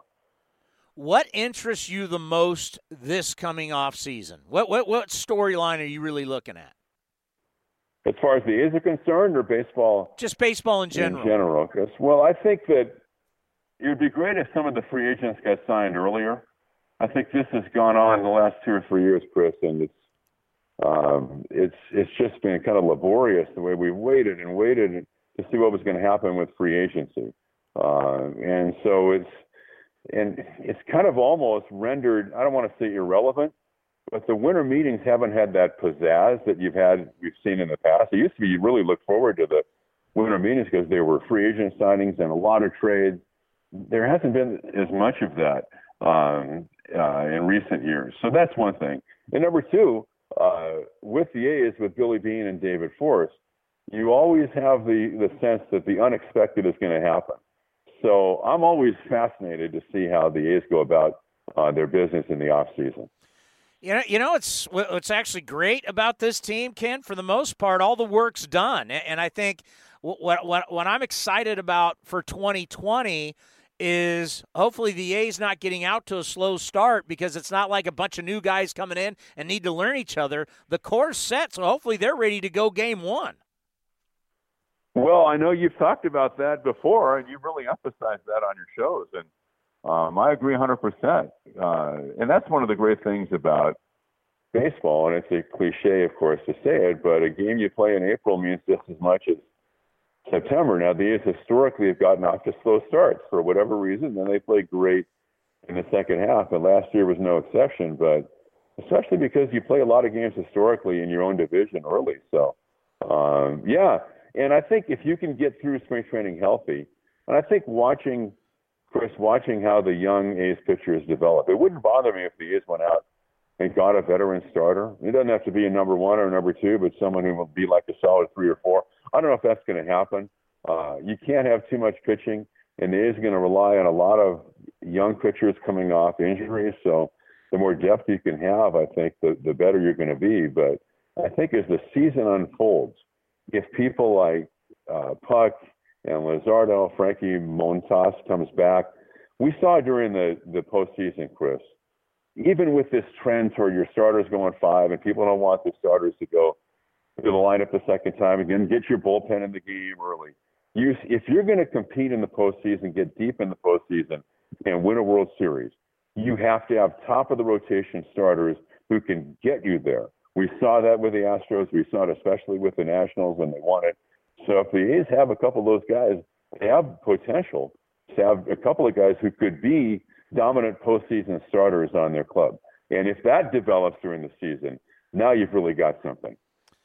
Yeah, and then I, I, I think about Fran Riordan and the Las Vegas Aviators. They're going to have a ton of talent, too. I mean, right now, this is a good time for the A's. They've got a lot of depth with starting pitching. Yeah, and how that unfolds in the off season with Rule Five draft and 40 man rosters and getting all that together. Uh, you you got to take those guys off the 60 man, obviously the DL. Um, so they do. They have a lot of depth, and they might even have some trade pieces because if you really feel, I mean, let's face it, for the next several years, nobody's going to play first base besides Olson or third base besides Chapman. They have some guys who are entrenched, so maybe they might have some trade pieces as well. How you swinging them here in the off season? Not very well. Not very well, my friend. But it's been a great. It's really been a like a complete shutting it down uh, vacation. So it feels pretty good. Uh, my better half, my wife, is actually working at a golf tournament, today, a charity fundraiser today too. So uh, we've been pretty active in that during the off season. And I, I, I think I saw on Twitter you got some book signings coming up, right? We do. I'm going to be. Uh, thanks. Thanks for asking, man. I'm going to be up in the Bay Area for about two weeks in December, and uh, maybe two and a half weeks or so. And we're going to have a signing December 14th on Saturday at the Barnes and Noble out in Dublin, which is a great location. When we had a couple signings there when I after the Bill King book came out, and A's fans, I think it's a great location. You know, there's plenty of parking out there, and it's easy to get to. It's one o'clock in the afternoon, and Susan Lester and I will be out there. Uh, we're scheduled to be there from one until three, and we'll be there as long as folks want to come out and hang hang out with us. There'll be plenty of books for sale, and we'll sign. And uh, those those signings have have been a lot of fun for us, Chris, because it's really a chance to spend. You know, we spend a lot of time around A's fans during the season, but this is a chance to even spend some more time and get to know people. And uh, we're looking forward to that. So it's December 14th at the Barnes and Noble in uh, Dublin. Yeah, it's a uh, perfect for A's fans and Christmas gifts. You know, this time of the year when you're thinking, "What do I get somebody?" Get them the book. It, would make a great Christmas present. Uh, have you decided what your next book's going to be? Uh, the Chris Townsend story. how I made it. How I how I made it in Bay Area radio. I don't know, man. I don't think. I think I've run out of things to write about. Yeah, that's what you I said. Think is going to be it. That's what you said Yeah. after the Bill King book. I did say that, right? So don't don't uh, don't quote me on it then, right? But I don't know. I think if there's another book, it's going to be a long ways off. Tail. And, you know, Susan was was so instrumental in in this project. I wouldn't have done this project without her help. Without her, I mean, she was the, the co-author, obviously. I, I have the title. You ready? Yeah, let's go. Tales from the Treehouse. Tales from the Treehouse with Chris Townsend. yeah, I think that you know who you know. Um, there's so many people who I think are great. If you if to write a, a book, you need a good story. That's why the Bill King book almost wrote itself because he was such a great story. Um, I think like Bull Mill, you know, Bull Mill's story would be a good one. There are a lot of them. I think it would be. Uh, you know, there are a lot of people in the game whose stories I think would lend themselves to uh, pretty good literature. Well, you know, the thing about the Bill King book, too, was the fact that you talk to so many of the biggest names in sports, right? So it's like, I mean, my God, it's Hall of Famers, it's legends. I mean, not only was Bill a legend, but you talked to some of the, the greats of the greats in sports history. Well, thanks. We went into the project with a little bit of a blank canvas, not knowing exactly the direction we were going to go. And there was a point during the process where I thought, this is an opportunity to write a little bit of a Bay Area sports history. And I think it turned out to be that way a little bit. Um, although we, you know, we covered the teams that Bill was involved in, but if you think of, of Bill's career when he started doing Cal basketball, uh, basketball and football, and then obviously go Warriors and Raiders and and athletics, and um, you know he even did some hockey in his early days, uh, and even the time when the Raiders were in LA. So uh, that just speaks out how many people Bill touched. And I've told this story many times, but of all you know, I talked to so many so many people, Chris. But when I I, I called Tom Flores, I don't think Tom Flores knew who I was necessarily, but I and I asked him if he had a minute to talk about Bill King as I was working on this project. And his response was, "I'm going on vacation. We're leaving almost right now, literally, and I want to make sure that I give you enough time to talk about Bill King. So if you don't mind, when I get back, I'll give you all the time in the world you need." Because I need to have that time to talk about Bill. And that's the, that was the reaction, Chris, that I got from people in doing the interviews for the book. Yeah, it was a. It's a great that that that also would make a great Christmas gift. Hey, how about we give books for Christmas? How about that? I think because I don't know how to do it. I don't know. I'm not a playwright, and I've never even attempted. I don't think I ever would. But I remember that that Dick Enberg wrote a like a one person, a one person, one actor play on Al McGuire because Dick and McGuire had worked together on that. They were legend of the McGuire and Billy Packer and Enberg basketball team, one of the great broadcast teams of all time. So I wrote a one-person play for McGuire about McGuire, and I've always, I've thought about this. If someone was a lot more talented than me could do like a play on Bill King's life, wouldn't that be cool? I think it'd be great.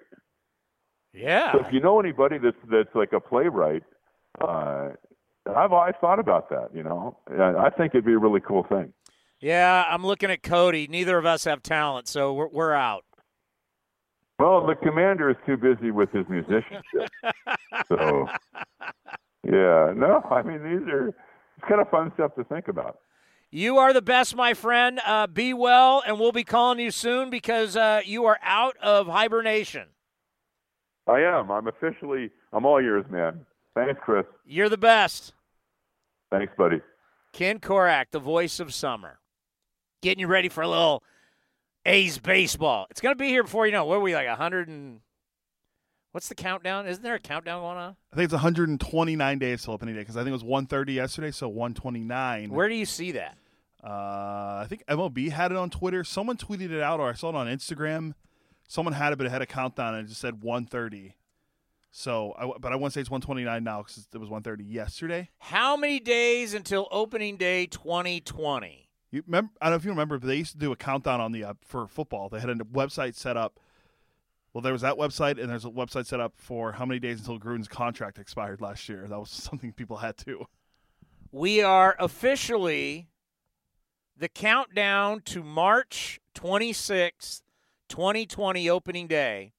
We are 128 days, 9 hours, 9 minutes, and officially 30 seconds. That help out? Or 128 days. What is that? Oh, this is uh, until Jon Gruden's contract. Where is that?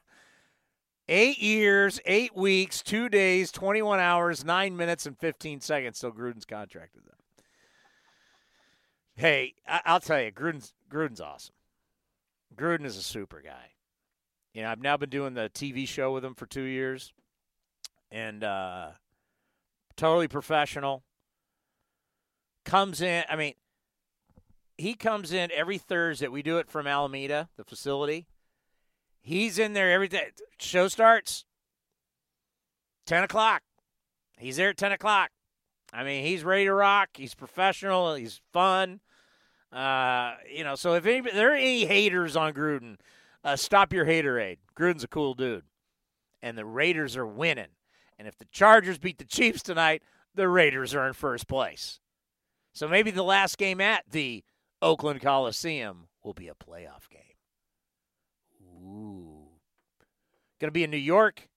Gonna be in New York this weekend, Commander. Downey in New York could get a little crazy. Good to see Adam Gase and the Sam Darnold and whoever else is on that Jets team. Although they won yesterday. I will see big them, whatever the Redskins. I will see them on Sunday. I will not be seeing them Saturday night. Saturday night, I'm taking Manhattan by storm. Uh, I was say if there's any recommendation I give for you for me only being to New York once when I was ten, go check out an Islanders game. Heard that's a big rave there. I'm not going to a sporting event. Go see the Knicks play. I'm not going to. You want to hear? You want to see load management and tanking? No, I, I'm. I, you know, I did that. I did that in Houston. I went over to the Rockets game. Literally, I was there for like five minutes. I went, "Why am I here? I don't care. Do I really care about going to the Toyota Center? Uh, do, do I really want to go to Madison Square Garden and go through that hassle to watch a bad basketball game?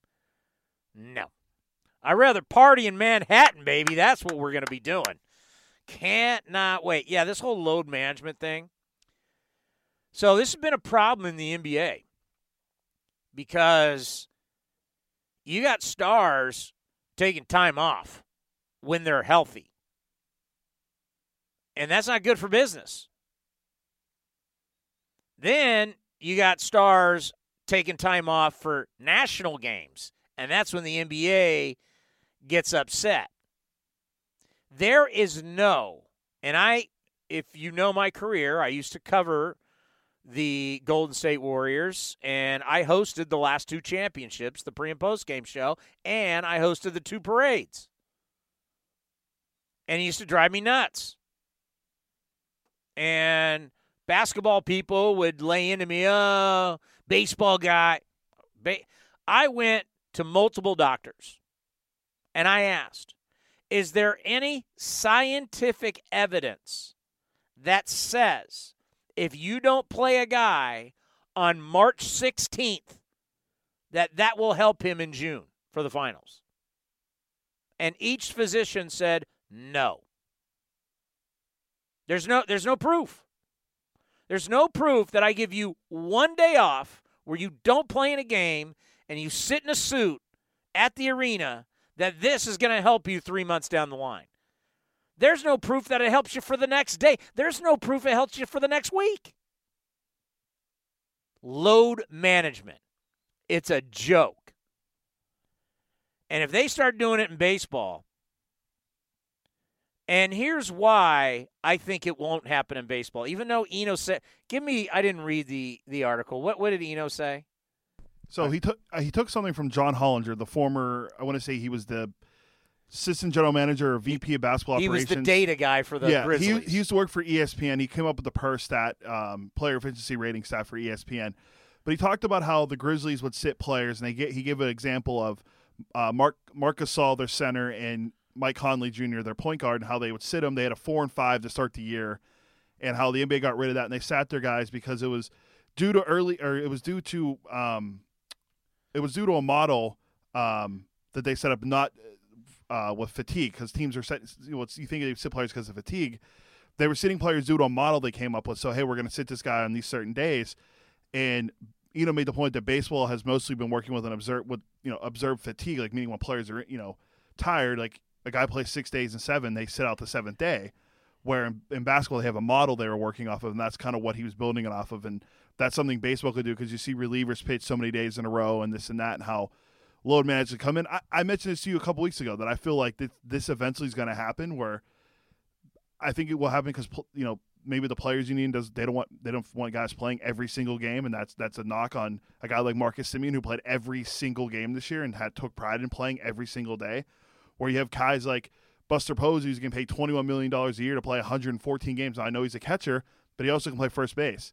So why is he only playing in 114 of 162 games? It, I don't I don't get it. Well, here would be my thing. What's different about the NBA and baseball is baseball, you're paid purely on your numbers. You want to make money? Put up numbers.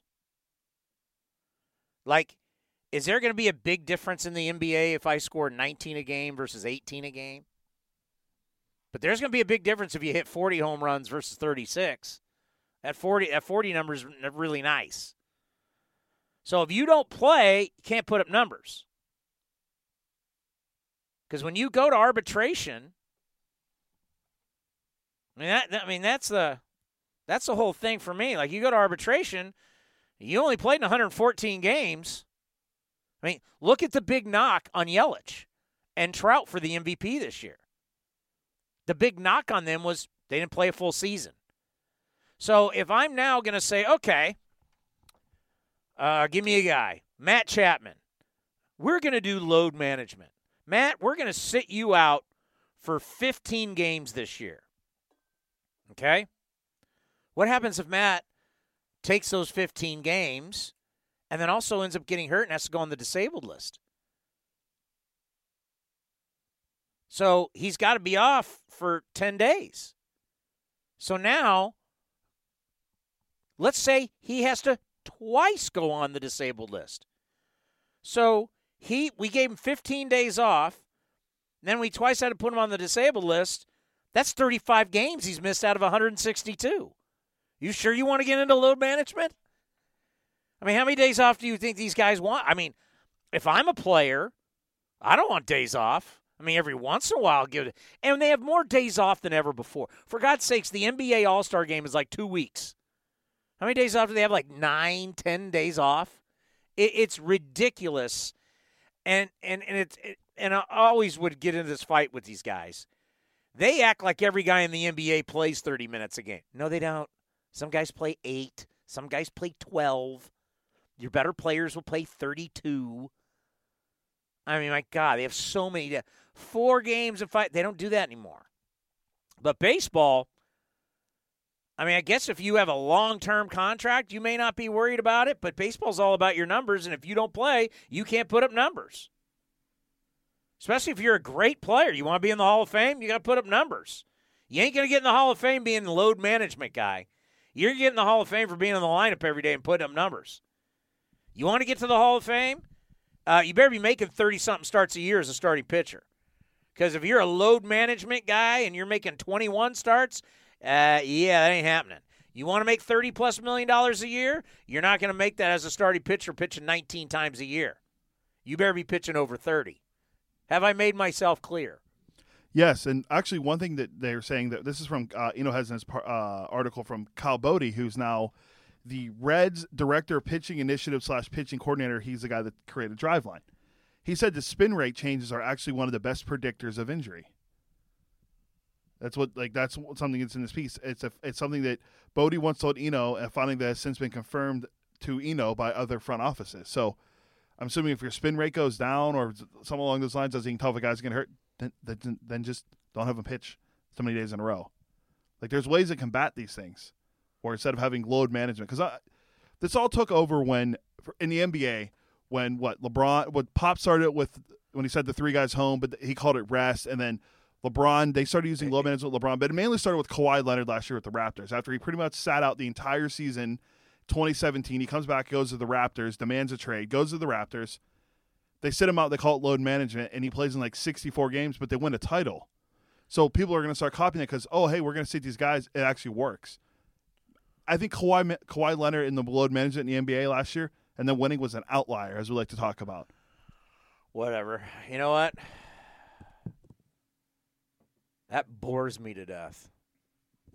Load management or the NBA?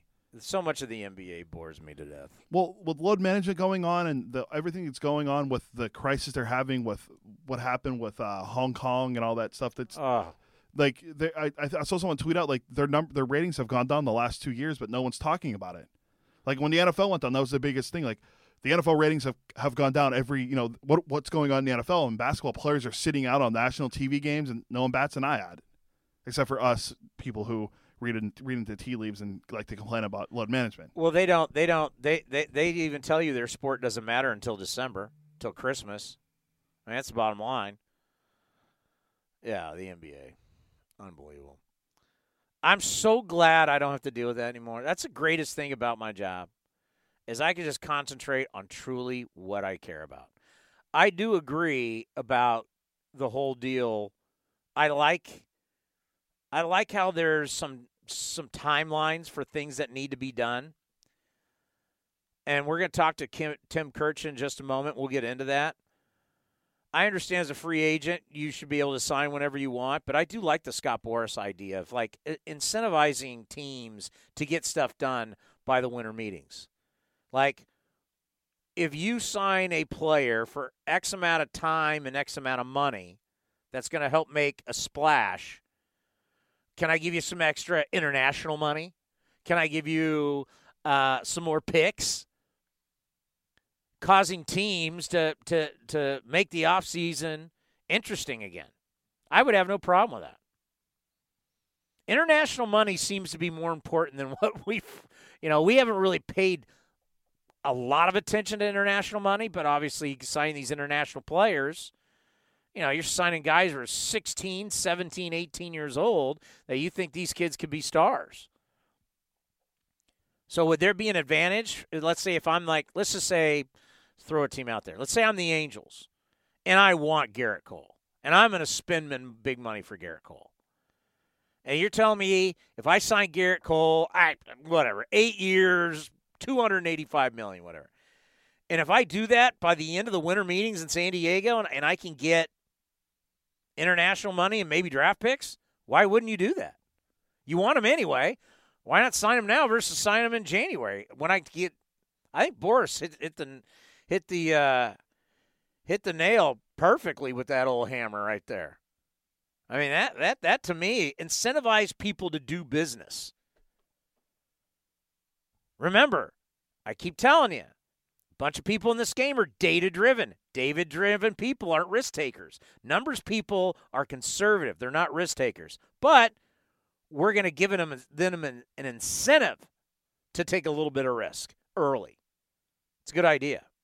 Earlier today, I was able to catch up with one of the best in the business, Tim Kurkjian from ESPN. Here's my conversation with him. Tim, it is always an honor to have you on the program. How have you been? Well, I've been great. It's weird as always not having any games to watch, but um, we're all being kept busy with free agency and managerial hirings and all sorts of other controversies. So I've said it many times. There's no off season of baseball anymore. If you cover it the way it has to be covered, it it takes pretty much 12 months out of the year. Yeah, I, am with you. As much as I love football, is not it just strange? Like on a a Tuesday night or a Wednesday night, you're like sitting around on the couch going, "What am I going to do?" There's no baseball on. It's just strange. Yeah, and I, I'm not the most well-rounded guy, so I don't have all these Netflix things that I watch all the time. So uh, I'm out of things to do certain nights. So uh, I better uh, better figure out some other things to watch other than basketball here and there. Well, you've covered this game for a long time, and this has just been a disastrous month for the Houston Astros. I mean, when have you seen an organization be looked into and investigated not once but twice in less than a month for two separate things? Uh, the the Athletic is doing a fantastic job. Evan Drellich and Ken Rosenthal, and now we're hearing about scouts being asked to, to cheat with video. What do you make of what's been happening with the Houston Astros as an organization? Well, you're right. They've had a difficult time. They lost the World Series when they had a lead going home. They the Brandon Taubman thing, of course, was uh, really poorly handled by the Astros. Um, and now this latest controversy is a big story that is going to get bigger from here. And it will be fascinating to see what Rob Manfred does as far as punishment here, exactly how many of these facts are exactly true, where does this lead from here. But um, my guess is if all these allegations are indeed true, uh, the commissioner is really going to have to come down hard on the Astros. But um, that's that's that hasn't happened yet, and we're still not sure where this is going. How many other teams could be involved? Uh, I'm afraid this story has some serious legs to it. Yeah, there's no doubt about that. And your colleague, Buster Olney, who we all love, and he comes on this program also. Uh, did an article yesterday just kind of breaking down some things that have happened in the game, whether it was the spying by the Cardinals on the Astros, uh, the issues with the Padres and a trade and the medical reports. Is it now time for New York and Rob Manfred to really kind of take back over the game? Because it kind of seems like, and what Buster was intimating is not maybe a whole lot of respect for the commissioner's office. And maybe the commissioner's office has to really come down on some people to get that respect back and, and, in some of this lawlessness that we have in the game.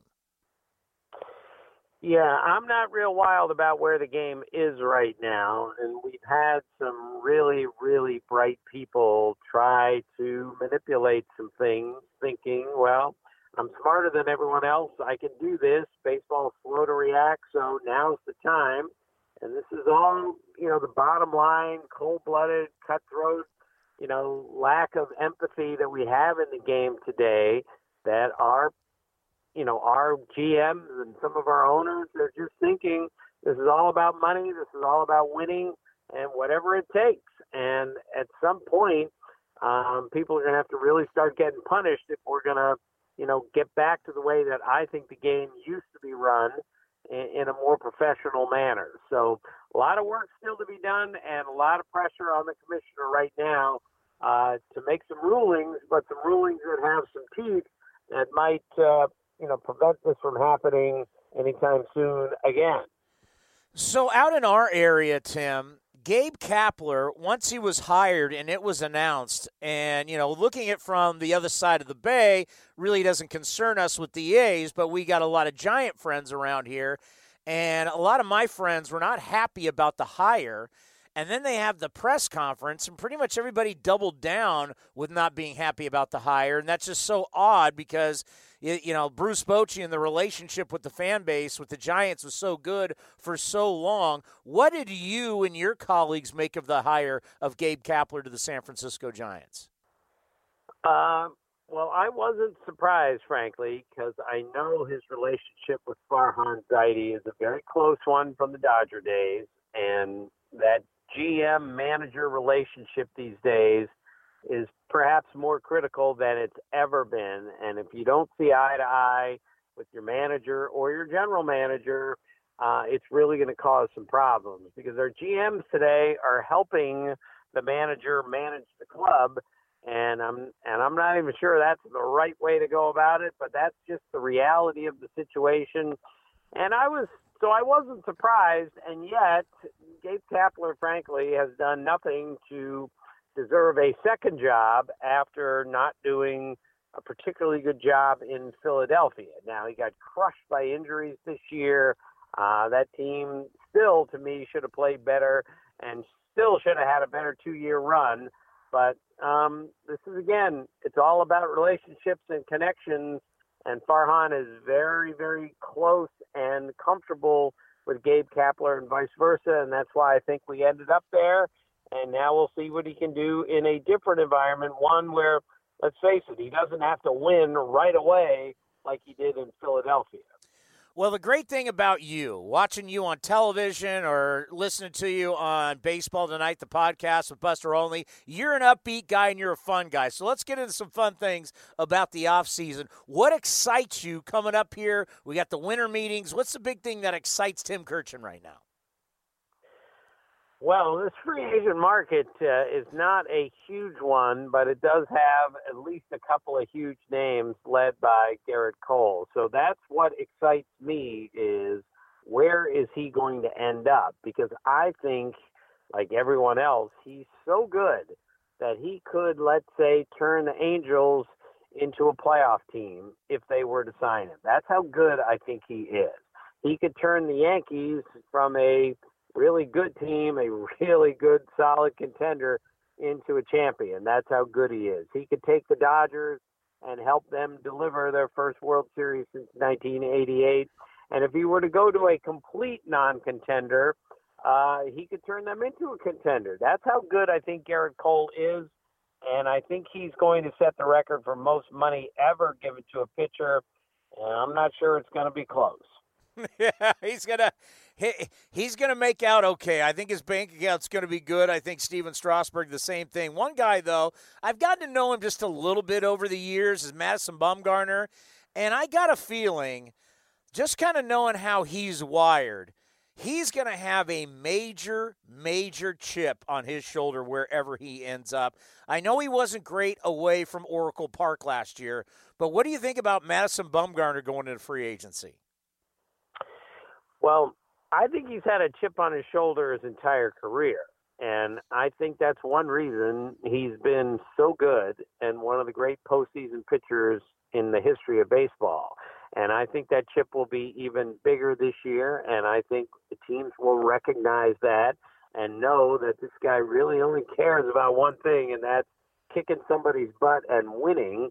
And I think that's going to play very big into the free agent market. And I think teams such as the Braves, for instance, could really use someone like Madison Bumgarner at the top of that rotation so they can take the next step and maybe become a world championship team.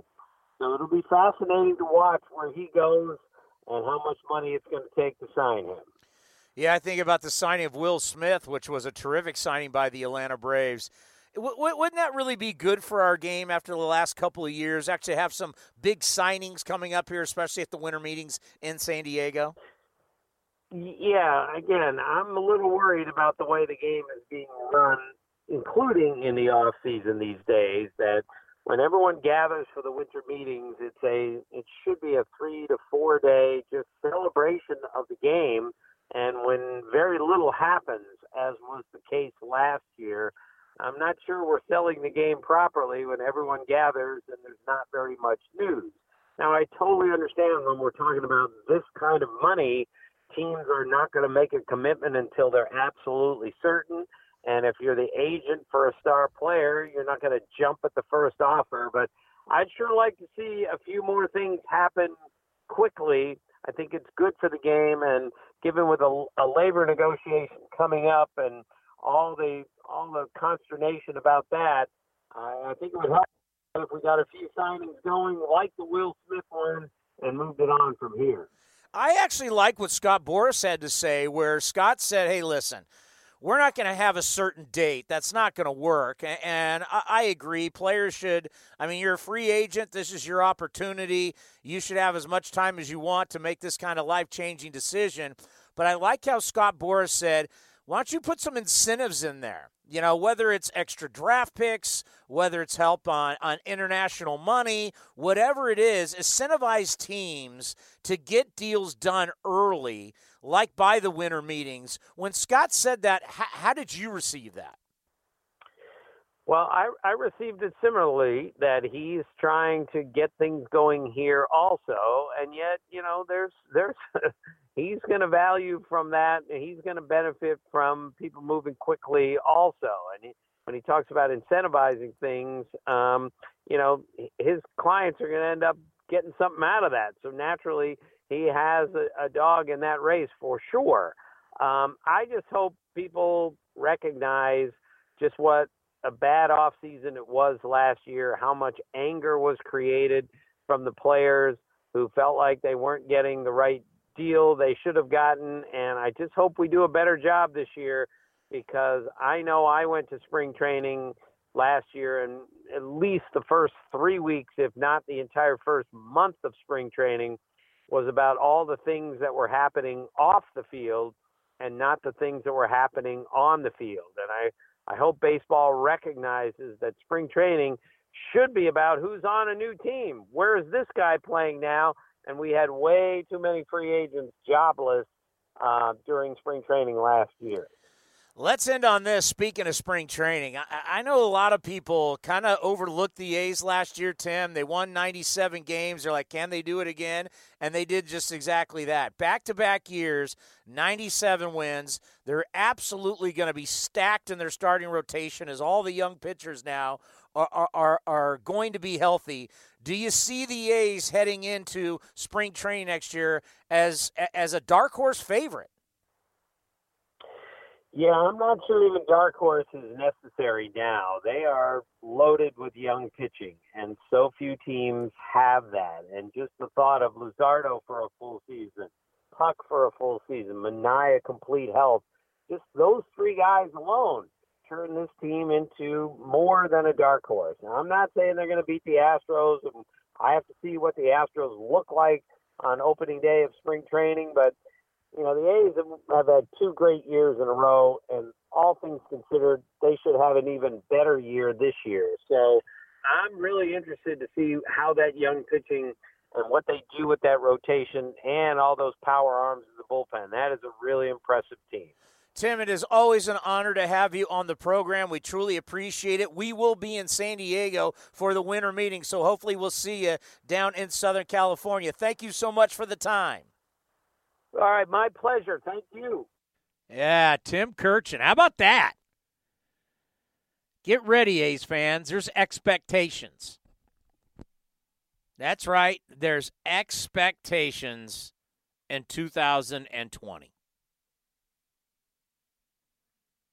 And you have to believe, well, not you, not me, not Cody, not Korach. The players have to believe they can win the World Series. It's going to be a mantra of mine. If you don't believe it, you can't do it. If your goal is just to get to the playoffs, once you get to the playoffs, you've accomplished your goal. Your goal always has to be to win it all. None of this, oh, we just want to host a series. Well, once you've hosted a series, you've accomplished your goal. Bill Walsh used to say it all the time. And I got it from my guy, Romo. Bill Romanowski. It drove Bill nuts that the Raiders were saying at one point, we want to win the division under Jack Del Rio.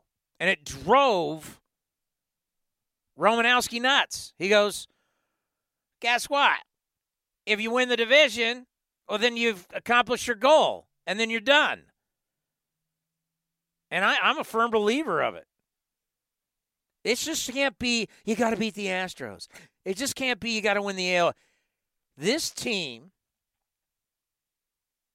has the kind of talent they can win the World Series.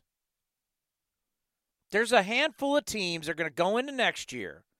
They're going to be legit contenders to go to the World Series. And the A's are one of them. So that has to be the goal. When we hit spring training, I'm saying to all these guys, it's about winning the World Series. Uh, stop telling me about, uh, we just don't want to be in that wild card game.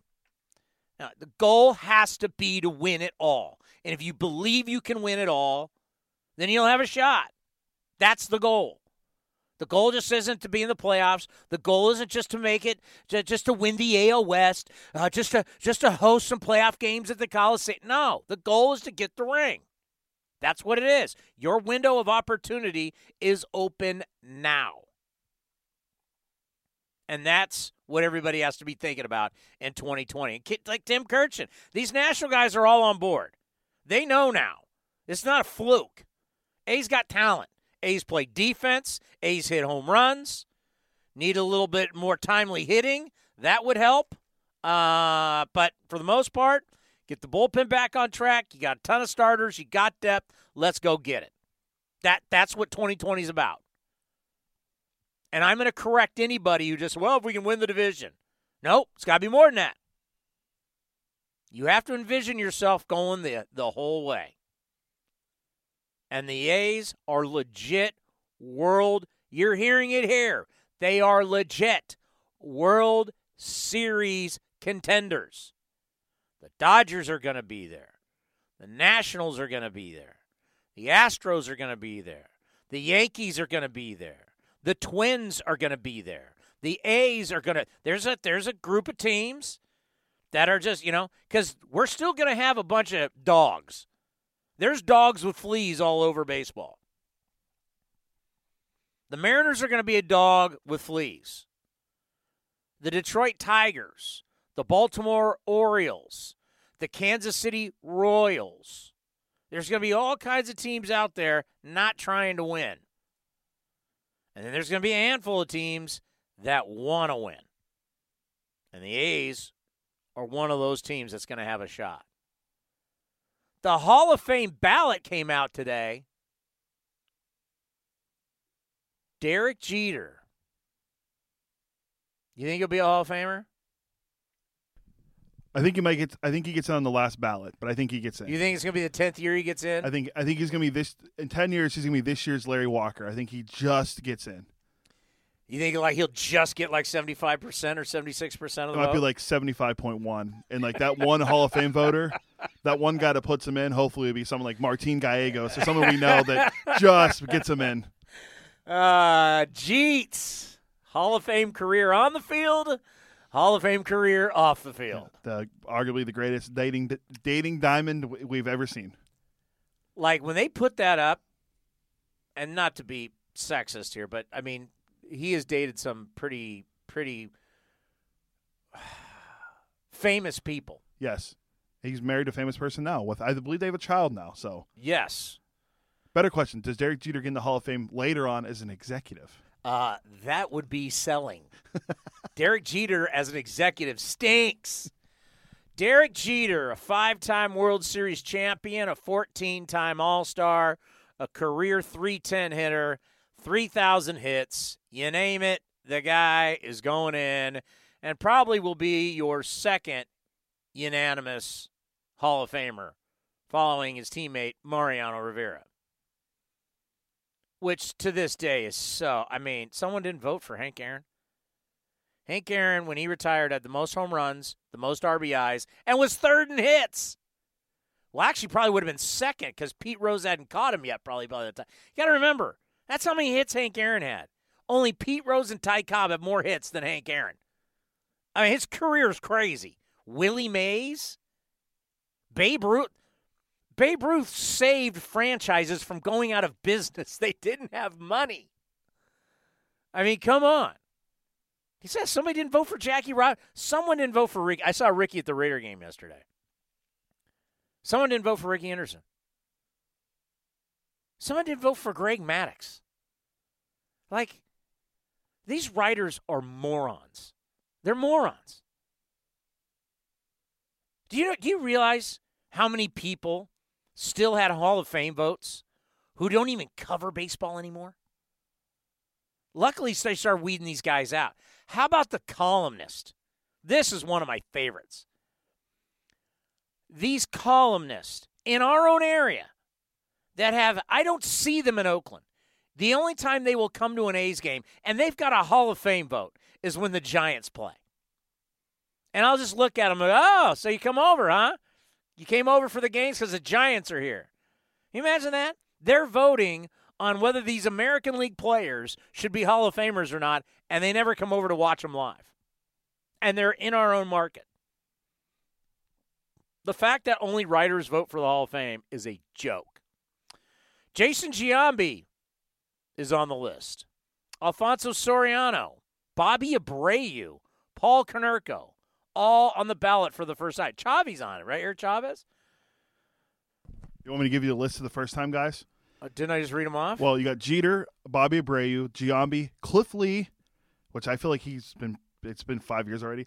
For Call, Eric Chavez, Josh Beckett, Brian Roberts, Alfonso Soriano, Carlos Pena, friend of the program, Paul Konerko, Chone Figgins, Raul Ibanez, Brad Penny, Adam Dunn, J.J. Putz, I never never forget him, Jose Valverde, and Heath Bell are the guys, first time guys on the ballot. Uh, none of those guys are getting in. Um, I'm trying to look and think. Not of, one of those guys is getting in except Jeter. The only guy that might have a case like down the line, I think Konerko could maybe get in. He had a nice career. It's a, a Hall of Famer. I mean, he put almost at 500 home runs, two 280 batting average. Hall of Famer. I said I'm just looking at the guys that could be on there. I mean, Giambi's. I think Giambi's a Hall of Famer over him though. Giambi's not a Hall of Famer. Over I love Giambi. Over Konerko. I don't think either of those guys are Hall of Famers. The guys that are up the against best of the best, the greatest in the history of the game. You're gonna put Paul Konerko up there. I mean, look at the guy. Here's here's the guys that got votes last year that are on there again this year: Curt Schilling, Roger Clemens, uh, Barry Lamar Bonds, Larry Walker, Omar Vizquel, Manny Ramirez, Jeff Kent, Scott Rolen, Billy Wagner, Todd Helton, Gary Sheffield, Andy Pettitte, Sammy Sosa, and Andruw Jones are the guys that got the. That's now Jones is third, Sosa's eighth, and along the line. But this is Larry Walker's last year. Bonds, Clemens, and and Schilling are all on there, and Sosa for the eighth time. Schilling's getting in. I mean, if you're looking at the list, I mean, him and Jeter. I mean, Schilling, Sh- Schill, you know, where where was Schilling last year? Schilling got sixty point nine. Yeah, so he's trending up. Bonds and Clemens, he's got fifty nine. Bond, Clemens got sixty. Bonds got fifty nine. If you round up. If you're looking at this, the only guys I think that get in for sure next year. I mean, just looking at this going for sure. I think it's Jeter. I think Jeter's the only for sure guy that like that you I think say. Schilling, right, I think Schilling will get in. so that's see, so we only have so two guys go in, and then you got the Ford C. Frick winner, and who goes in on the uh, modern era committee. Dale Murphy, our guy Dale. Ho- hopefully Dale gets in. Hopefully he's one of the guys that gets in because that I think Paul there's what Konerko. You you view Paul Konerko as a Hall of Famer. I said eventually. Like he could be like a tenth ballot guy, like we joked about Jeter. Like the tenth time he gets in. I don't know. I mean, 439 home runs, but he played in the steroid era, and he played in a juice ballpark. Never an MVP. I mean, he's a good player. Six-time All-Star. Okay, Hey, Mike Mussina never won a Cy Young or 300 games, and he got in the Hall of Fame. Mike Mussina won a lot of games. How many did he win? 270. Mm, yeah, but how many World? How many? How many World Series did he win? I don't think he won any. Kurt Oak at least won one. Let's go to the old traditional war. Oh, his career war is 27.7. Wow, that's, that's really bad. I didn't think it was 27.7. What did we say? You got a 60. If you're 60, you're in the conversation. If you're 70, you're for sure in the Hall of Fame. All right, let's just look at the guys that are the guys that are on the ballot this year. Uh, the highest WAR, Barry Bonds, 160, 162.8. Okay, Bonds and Clemens are out. We know why. Schilling, they're not 79.5. Larry Walker, 70. So how is Schilling at 79.5 not in the Hall of Fame as a WAR? I think it's there's a lot of stuff with Schilling. It's that- about his politics. It's all about his politics. I think Scott Rolen's a Hall of Famer. Do you disagree there? For me, the best defensive third baseman I've saw in my lifetime because I grew up after Schmidt and all those guys played. And no knock against friend of the program Eric Chavez, but Scott Rolen. I mean, I saw someone put up his like defensive run saved in his career. It's like 179 or something. It's ridiculous. So like the lowest WAR on this ballot belongs to if you take away the like relievers, uh, Raul Ibanez has a 20.4 WAR. He's not a Hall of Famer. Adam Dunn 17.4. Not a Hall of Famer. Uh, Carlos Pena 25.1. Look at look at hey hey look at Soriano, who was a great player in his day, he he was one of the top players in the league. 28.2. uh, look at people want to put Omar Vizquela in. His WAR was 45 45.6. 270 career hitter. He only hit eight. Was that 80 career home runs? What's Sosa's career WAR? Sammy Sosa 58.6. See, they say 60 and above and 70 for sure. You got a 70 WAR, you should immediately go into the Baseball Hall of Fame. I just don't get how him and McGwire can't even be sniffed the Hall of Fame, and they saved baseball 21 years ago. If it wasn't for those two guys, we we would be talking. Wouldn't even be talking about baseball? The guy with the most MVPs and the guy with the most Cy Young awards are not in the Hall of Fame. And then arguably Think one, about that. And then arguably one of the greatest postseason pitchers ever, in Curt Schilling, not in. And and and, and I'm not going to get on a soapbox here. I've been to the Hall of Fame. I've been there three times. Uh, my grandfather has a bunch of stuff in there and MVP and all that. I, I, I've, I've been around the Hall of Fame. It's a museum. It's not run by Major League Baseball. That's something people don't understand. A lot of people think baseball controls and runs the Baseball Hall of Fame. It couldn't be further from the truth. The Baseball Hall of Fame in Cooperstown, New York is completely independent of Major League Baseball. They set their own rules. They set the rules to keep Pete Rose out, not baseball. Baseball banned him. It was the Hall of Fame that said or changed the rule. You, if you're not on, if you're not on the list, can't get in. Well, when you're banned, you're not going to be on the list. He's not on the list. You can't vote for him. The steroid era happened. Guys were on steroids. This is a museum. A museum should tell the history of the sport. Those guys did what they did. You can't take that. You can't take away Barry Bonds' 762 home runs. You can't take away his 1,996 RBIs. You can't take away his 514 stolen bases. You can't take his career away. He should be in the Baseball Hall of Fame. Roger Clemens. How many games did Roger win? 300 and what? Uh, Roger Clemens won a total of 354 games. He won 354 games. Oh, that's right. Wins don't matter. I was I was just going to ask you this. Do wins not matter for Roger Clemens? Well, how many 354? He has a career 312 ERA. He has an ERA plus of 143. He has how many Cy Young awards? Seven. He has 3,000 strikeouts. Th- This the, the Cy, seven Cy Youngs into 3,000 strikeouts for me. You're already in Hall of Fame. I don't It- care about the 300 wins. That's incredible, but those two things alone like just set you apart. the fact that these guys aren't in the Hall of Fame, it's a museum. Museums are supposed to tell the history of the sport, good or bad. That's what museums do. You don't go to museums and just say, "I just want to." I just want to go to the museum that has just the good stuff. That just it's sunshine and lollipops. Now, now let me ask you this: Would you, if you're taking away the politics and just looking at baseball, would you rather have Andy Pettitte or Roger or Andy Pettitte or Curt Schilling in the Hall of Fame? Who's more? Curt Schilling. You think he's more detrimental to baseball history than Pettitte? Curt Schilling pitched in some of the biggest games and was a stud. What he did with the Diamondbacks in the 01 World Series and, and the Red Sox in 04, unprecedented. Andy Pettitte, He's 11 and 2 in his career in the postseason. 11 and 2. Madison Bumgarner's the best pitcher ever. How Curt Schilling, Curt Schilling should be in the look at the war. He should be in the Hall of Fame. I- may, I mean, he's he's super conservative, but who cares? I mean, I why poli- a guy's politics. What? And that's the thing too, because most problem is most writers are liberal. So they're using liberal versus conservative to keep Curt Schilling out because they don't like his politics. So if if Curt Schilling was instead of crazy conservative, if he was crazy liberal, you would have voted him in already. Do you realize how stupid that is? That's just wrong. You're denying a man his spot in in history. You know who I also would vote for, and I didn't realize. I like Jeff Kent. I didn't like covering him. So a lot of people didn't like Jeff Kent, the guy. Kent was prickly at best. Kent was a terrific player.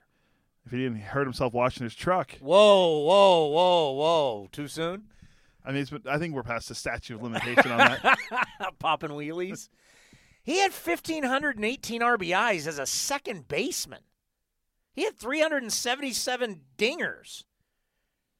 His lifetime OPS is 855 as a second baseman. Was he ever the MVP? Yes. How's Jeff Kent not get votes? I don't get it. He got 18.1 percent last year on this. This is not what Jeff Kent was a dominant play. I mean, he was a force.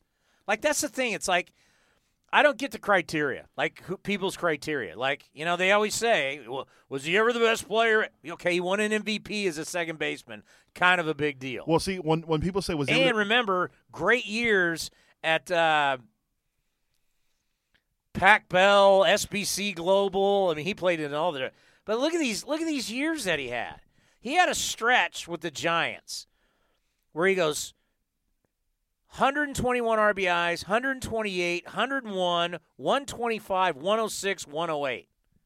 That's dominant. He won an MVP during that stretch. yeah, I mean, he was helping Barry Bonds, and Bonds was helping him. They fed off each other. They were the best one-two punch. They were a tremendous. If you look at their numbers, uh, steroids. But I mean, they they were a one-two points. Uh, they were incredible. And even the one year, um, Richard really had a great year for them too. I think he had like hundred RBIs the one year. Thirty-five bombs. Yeah, he had like thirty. Yeah, he had a really good year. Friend of the program, Rich Aurilia. Yeah, they- I love Richie.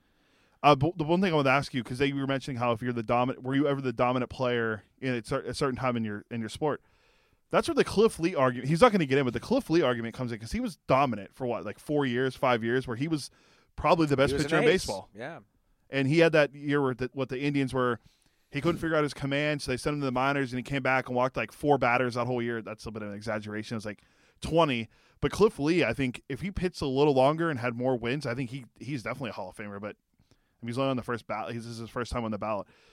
143 career wins for for Cliff Lee. His from I think it was 2008 when he started. Yeah, 2008 he was 22 and three with the Indians. 22 and three with how many wa- where's his walks? 34 walks. And then in in 2010 total, he walked 18 batters as a starting pitcher.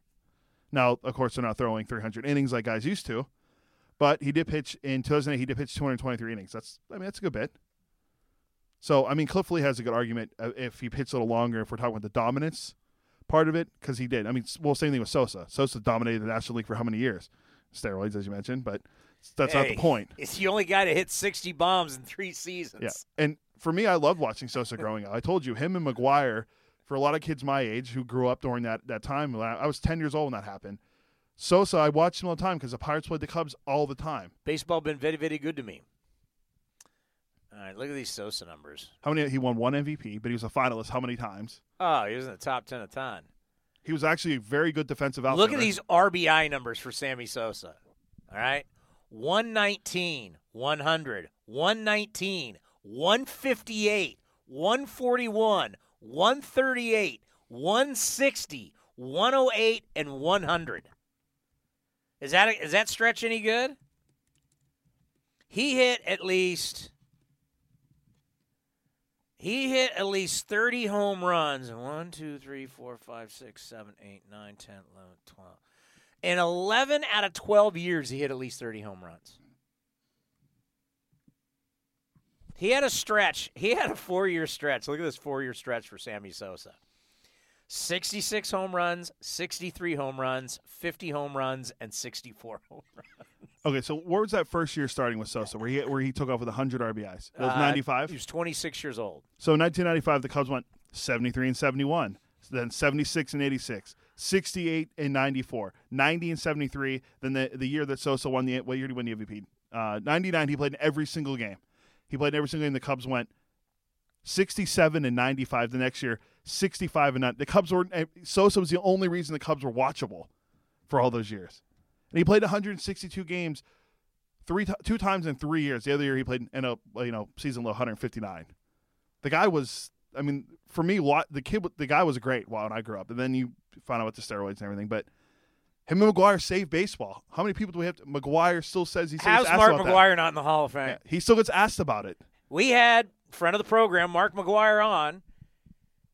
I didn't know how he was going to react. I'm so glad we did that interview because so many fans, especially younger fans, had never really heard him talk.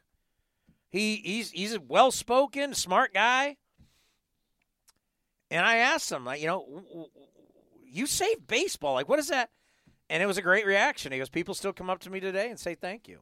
People don't care about the steroids. No one cares. Mark McGwire. Um, They were all doing it. The pitchers were doing it. The hitters were doing it. They were all doing it. Everybody was on something for the most part. Uh, what, is this any good? In a two-year stretch from 98 to 2000, so 98, 99 season, McGwire hit 135 home runs. There's teams that don't even hit that many home runs. Do you realize a lot of the guys in major in, in the in the baseball Hall of Fame did greenies? It's speed. It's a drug. Because playing every single day and traveling and all that, guys would get beat down, pop a greenie, ready to rock. And what they talk about, drinking like milk or beer or some, something brings you back down. Do you know how many guys that are in the Hall of Fame took a greenie at least one time in their career? That's a PED. I just stop. Mark McGwire is not in the Hall. I mean, how is Mark McGwire not in the Hall of Fame? The man, the man saved baseball. Sammy Sosa saved baseball. Bonds, seven-time MVP. Clemens, seven-time Cy Young Award winner. Sammy Sosa. How are these guys not in the Hall? It's a joke. Uh, you can't have 609 home runs and not be in the Hall of Fame. I'm I'm trying to figure out how Sosa won. What go back to Sosa? What, 98. He the 98 MVP race between him and McGwire. He Sosa wins the uh, Sosa wins the MVP. Sid hitting 66, 66 home runs, driving 158. McGwire hit 70, drove at 147, and walked 162 times. Sosa walked 73 times and struck out a league high 171 times. He also scored the most runs. Uh, McGwire had uh, McGwire had, had 130, so he's only four behind him. I mean, they're incredible. What, talk years. about an MV Let's you know I, I want to see who finished third in that MVP race. I just feel bad for whoever that guy was because he had no shot. in '98. Yeah, I it, it was so much fun to watch when they were when they were when they were. uh Moises Alou finished third. Get of those, isn't it? Moises Alou hit 38 homers, 124 RBIs, and hit 312. Fourth was Greg Vaughn. He's from what Sacramento, right? Yeah. Where he was, he was playing for the Padres. He hit uh, 50 home runs that year. Everybody would see what I'm saying. Everybody was on something, man. Even eh, eh, eh, you know, you know, what was so funny is like how many guys from that era during that time. Because remember, this, this is my career here. I, I'm I'm working during this time, and uh, how many guys are like, "Ah, I can't believe, and then they would show up in like the Mitchell report. Yeah, yeah. I never took steroids. Period. Yeah, they're all Thanks, Raphael. everybody. I didn't do. I didn't do. I didn't. And then everybody. The, the Come on. Palmeiro one was the best. Then when he did that in front of the, he's like, I never took steroids, and he did the finger point. Come Period. on, Come on. I mean, you had guys doing it that you wouldn't even think were doing it. But there were so many pe- pe- people are trying, and there's so many different things too. You know, everybody. You know, not everybody was on anabolic steroids, right? Some people were just on testosterone. Some people, I mean, people were on, all- you know, they're on different stuff. Look at Andy Pettitte. Remember Andy Pettitte finally got popped? No one would have thought Andy Pettitte. Andy Pettitte was taking testosterone for his elbow. Everybody, not everybody, but clearly, if I had to bet, because you know our man Canseco broke it down and everybody knew he was right. Ken Caminetti, the great San Jose State Spartan, once said it was over 75%. And then Canseco says more. I would I would bet position player wise over 90% of guys were on something. Something. Not all shooting up anabolic steroids, but they're on taking something. I would I would bet 90%. By the way, I went and looked at that year. So that's why all these dudes should be in the Hall of Fame because everybody, for the most part, everybody was on something. So it was more. The best way to put it is, it was more of a level playing field than you thought. Like I agree. I think a, a lot of these guys, sh- like I, I'm, I'm, I'll, I'll always go back and say that I think Sosa, McGwire, are the first guys that should be in. Again, just because of what they did for the sport, they saved it. The strike crippled baseball, and I was only like what six years old, so I had no idea what was going on. The Expos were the greatest team ever when I was a, little kid because they had all those wins, and then McGwire and Sosa brought the sport back. And you shouldn't embarrass them. That's another thing I hate. Well, you should let them in, but you should put it on their plaque. They did steroids. No. Why, why, why?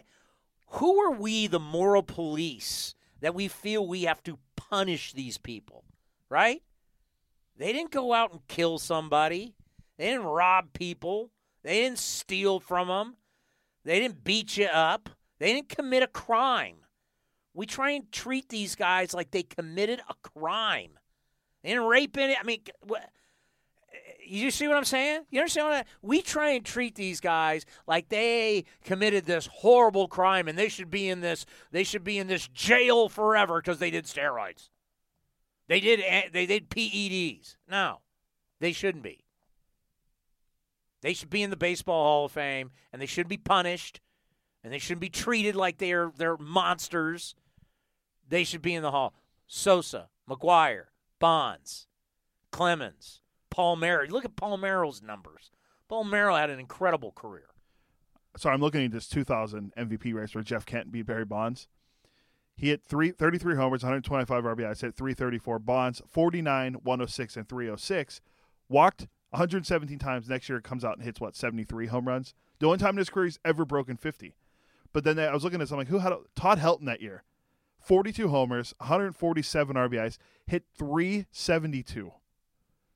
Talk about a guy that had an incredible run at Coors Field. Well, that's the that's the you know that's the whole thing with Larry Walker. Does Larry Walker have a Hall of Fame career? I mean, I, I'd say so, but everybody's going to say like, look at the numbers at Coors Field. Well, that, that's where he played.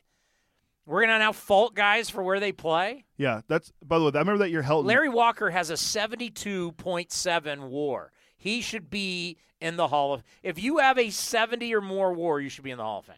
Yeah, I mean, it's like it's a joke. And, and Helton, if we're using our 60 threshold for Yes. WAR, 61.2. The guy has 369 career homers. He's a 316 career hitter, and he has 2,500 hits in his career. I, I don't care where you play. That's pretty good. But I got to listen to people in our area who go, "Oh, Buster Posey's the greatest player ever. He's a Hall of Famer. He's got a 42 WAR." But you're going to keep Larry Walker out at 72? Larry Walker's 30 points higher in WAR. You know, you know, you know what the argument with him always is, though, right? I don't care World Series. He won three World Series. Well, if that's the case, if we're going off World Series, then uh, Yogi Bear is the greatest catcher of all time. Because Yogi actually has legit numbers, and he's got what five rings? Uh, Andy Pettitte has uh, what? F- Pettitte has four rings, right? He has a lot of World Series because he. I mean, he won the World Series with the Astros team. They didn't win. Was he on the Was he on the first Yankee team to I win? it? think so. Let me let me double check. What year was that? Ninety six. Ninety. They went ninety six. No, they went. Oh yeah, yeah, yeah. Ninety five was was Atlanta. the Atlanta. Ninety seven was the uh, Marlins, and then they won 98, 99, and two thousand.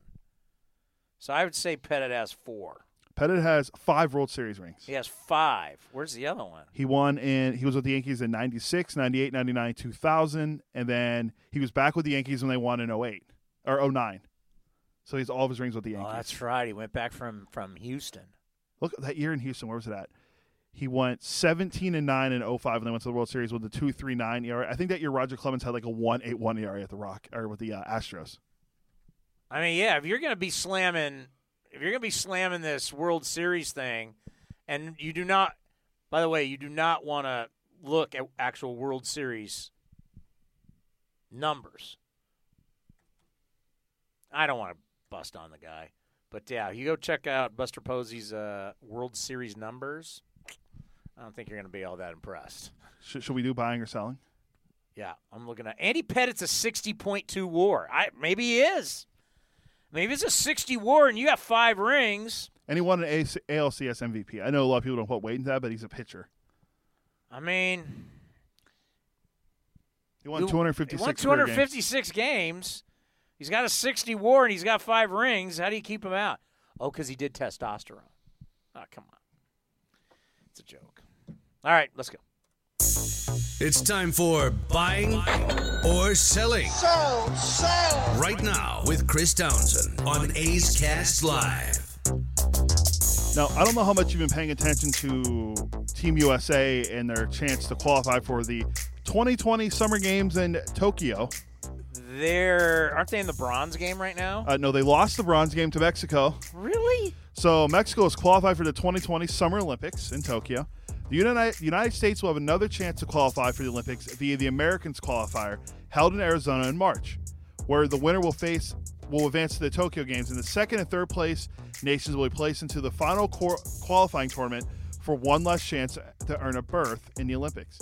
Team USA struggled at times during the tournament, stumbling to a two and three record in the super round, but making it to the third place matchup on a tiebreaker. Now, there's some guys on the team. You got um, Angels top prospect Jo Adell. You got um, I can never remember the guy's name from from the A's organization, but Payton from he's playing in AAA. He's on the team. They have um, a couple older guys on the team like Brooks Pounders and stuff that played in the majors. So. Buying or selling, Team USA will fail to qualify for the 2020 Olympics. Oh, I'm selling. They have to be in. They'll they'll they'll, they'll find a way to put them in. All right, so th- we're going to stick back to the Hall of Fame thing here. Last year, Edmar- Edgar Martinez, Mike Mussina, Roy Halladay, and Mariano Rivera, along with, um, well, Mario Rivera was the first unanimous Hall of Famer. Harold Baines and Lee Smith went in as the for the today's game era committee. Derek Jeter headlines the class as we talked about. Jeter, five-time All-Star, or 14-time All-Star, five-time World Series champion, 310 hitter, has over 3,000 career hits. Now, there are 60 different people affiliated with the Yankees organization in the Hall of Fame. So, buying or selling, Derek Jeter will be the second unanimous Hall of Famer. Who's got the guts to keep him off their ballot? See, because now, now these writers get shamed into things because now we see your ballots. Probably a Marlins writer. That's the only thing I can think of. Who maybe not, might not put him in. Someone that didn't You like You know him. what? I'm I'm I'm not going to go chalk here. I'm going to sell. I think there's going to be somebody who doesn't vote for him. So, buying or selling a writer will make the Hall of Fame ballot all about them. Yes. Clickbait. This is why. Yeah, I could. Here's that. This is why I didn't vote for Derek Jeter So, sticking on the Hall of Fame, Larry Walker. from the Athletic. Larry Walker is eligible for the Hall of Fame for the last time on the ballot. Last year, Edgar Martinez became the sixth player to make it in on the last ballot. Walker last year got 54.6% of the vote. In his career, in 1,988 games, Larry Walker hit 313, scored 1,355 runs. He drove in 1,311 runs. He had a 72.7 WAR, a 141 OPS plus, a really high 140 weighted runs created plus. He won seven Gold Gloves with 94 defensive runs saved. So buying or selling, Larry Walker will make it into the Hall of Fame in 2020. Uh, I'll sell that, but I I I hope he gets in. And if he doesn't get in now, that this this the new era committee will for sure vote him in. That, that they'll look at his numbers and go, "How's this guy not a Hall of Famer?" You're gonna put in Harold Baines. You're gonna put in Harold Baines. Can we go to the the Harold Baines meter here? You know, we could have talked about this all show. Oh yeah, we probably yeah, we definitely could have. I could talk Hall of Fame all day. Let's see. Harold Baines. Harold Baines' career war. You just put him in is 38.7. His is 72 point what? Uh, 72.7. His war is almost 40 points higher. Come on, man. Larry Walker should be in the Hall of Fame. So we didn't get to this Jayson Stark article where he broke down 10 big numbers, and they're all in the Bill James Handbook, which is one of the reasons why I love getting it every year. Well, one trend we just it's in there. They talk about a lot of shifts, but not just any shifts. the four man outfield shift that they Ooh, we saw that with, with against the A's this year. There were 101 balls put in play this season with a four man outfield. In 2017, there was one. The Rays led baseball using the four man outfield 83 times this season. Justin Smoak had the four man outfield used against him in 19 at bats. He went 6 for 14 when he put the ball in play. So buying or selling the dreaded four man outfield. Buying, selling what? They, they, it's a good idea. The use. Yeah. I have no I have no problem whatsoever with doing whatever the hell you want defensively. You, know, Right. you know, one of those guys is going to yell about the the uh, the shift and how it's ruining baseball. No. I mean, it'd be like in football. You can't blitz. You can't do a zone defense. Thank you. You can't do this. You can't do that. Wait, I can play any defense I want. It's Why like, can't it's like saying you can't shoot three pointers in the NBA. can't oh you can't shoot from this part in hockey? No, you can do whatever you want. Yeah, beat it. I have no problem. You you can put every guy in the outfield. I don't care. Beat it. You put every guy in the infield. Hey, how about the end of games? They'll bring outfielders in to the infield. I, I th- this whole whole you know beat the shift. Yeah, learn how. to Put Matt, the ball on the ground. Matt Olson learned how to do it. Just drop down a bunt down the third baseline. He had like six bunt hits doing that. So annoying. All right, last one. We'll make this an A's one. Stephen Vogt returned to baseball in 2019. He missed the, 20, the entire 2018 season and only played in 45 games in 2017 with the Milwaukee Brewers. Vogt hit 263 last year with 10 home runs and 40 RBIs in 99 games with the Giants. Only three of those home runs were at uh, dreaded Oracle Park. Buster Posey hit 257 with seven homers and drove in 38 runs in 114 games.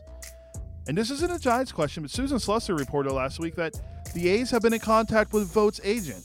So buying or selling, Stephen Vogt will be in Oakland Athletic in 2019. Did we forget that Josh Phegley had a good year last year? He did. He had a really good year. He was leading. He was one of the leading RBI guys in the beginning of the season. Like, when did like Josh Phegley fall out of favor? And I understand you want to have a righty and a lefty. I get that. But Josh Phegley threw the ball well last year. He's cheap. I don't know. I do love me some Stephen Vogt though, friend of the program. Uh, do you believe in Stephen Vogt? Uh, I can see Stephen coming back to the A's, so I'm buying. Well, see, I don't. I don't know because from what I've read on Twitter, um, the people that the same people that are chanting Stephen Vogt's name are people that are cheating for the A's with banging the drums. So I don't know. I don't know if we want them chanting for Stephen Vogt. Oh, you know those right field people are the biggest cheating, lying humans on earth, right? Oh, I can't. you can't tra- you can't. I know those people out in right field. I don't trust them. They're doing something illegal. Can you imagine that? Can you imagine the conspiracy of drums and and and stealing signs? I, I Throw just, right field Will in jail. yeah, pretty much. uh, by the way, the one thing we didn't get to was the guy that DM'd me to let you know to unblock him on Twitter. Yeah, so some guy like in what what year 2015. called me a tool. Like I don't really block people unless you like like come after me because I really don't care. But if you're gonna rewrite stuff like that, I, I'm not gonna have you on my timeline. People don't forget. People don't forget. so now the guy's like, "Sorry, don't block me anymore." What should I should I unblock? I don't even know who it is. We're men. We're men of the people. We have to unblock him. Who is he? Uh, I'll tell you his name. I'll tell you his name off the air Why? He's tweeted at us. We can put it out because we there. we because we actually we, we have to go. All right, we are back on Wednesday. We will be back on Wednesday live from Jack London and the A's offices. We'll replay this uh, for the next three hours. Enjoy. It was a great show. Thank you, Commander Cody. You are the best in the business. And uh, we'll talk to you on Wednesday. Have a great night, everybody. This has been a presentation of the Oakland Athletics.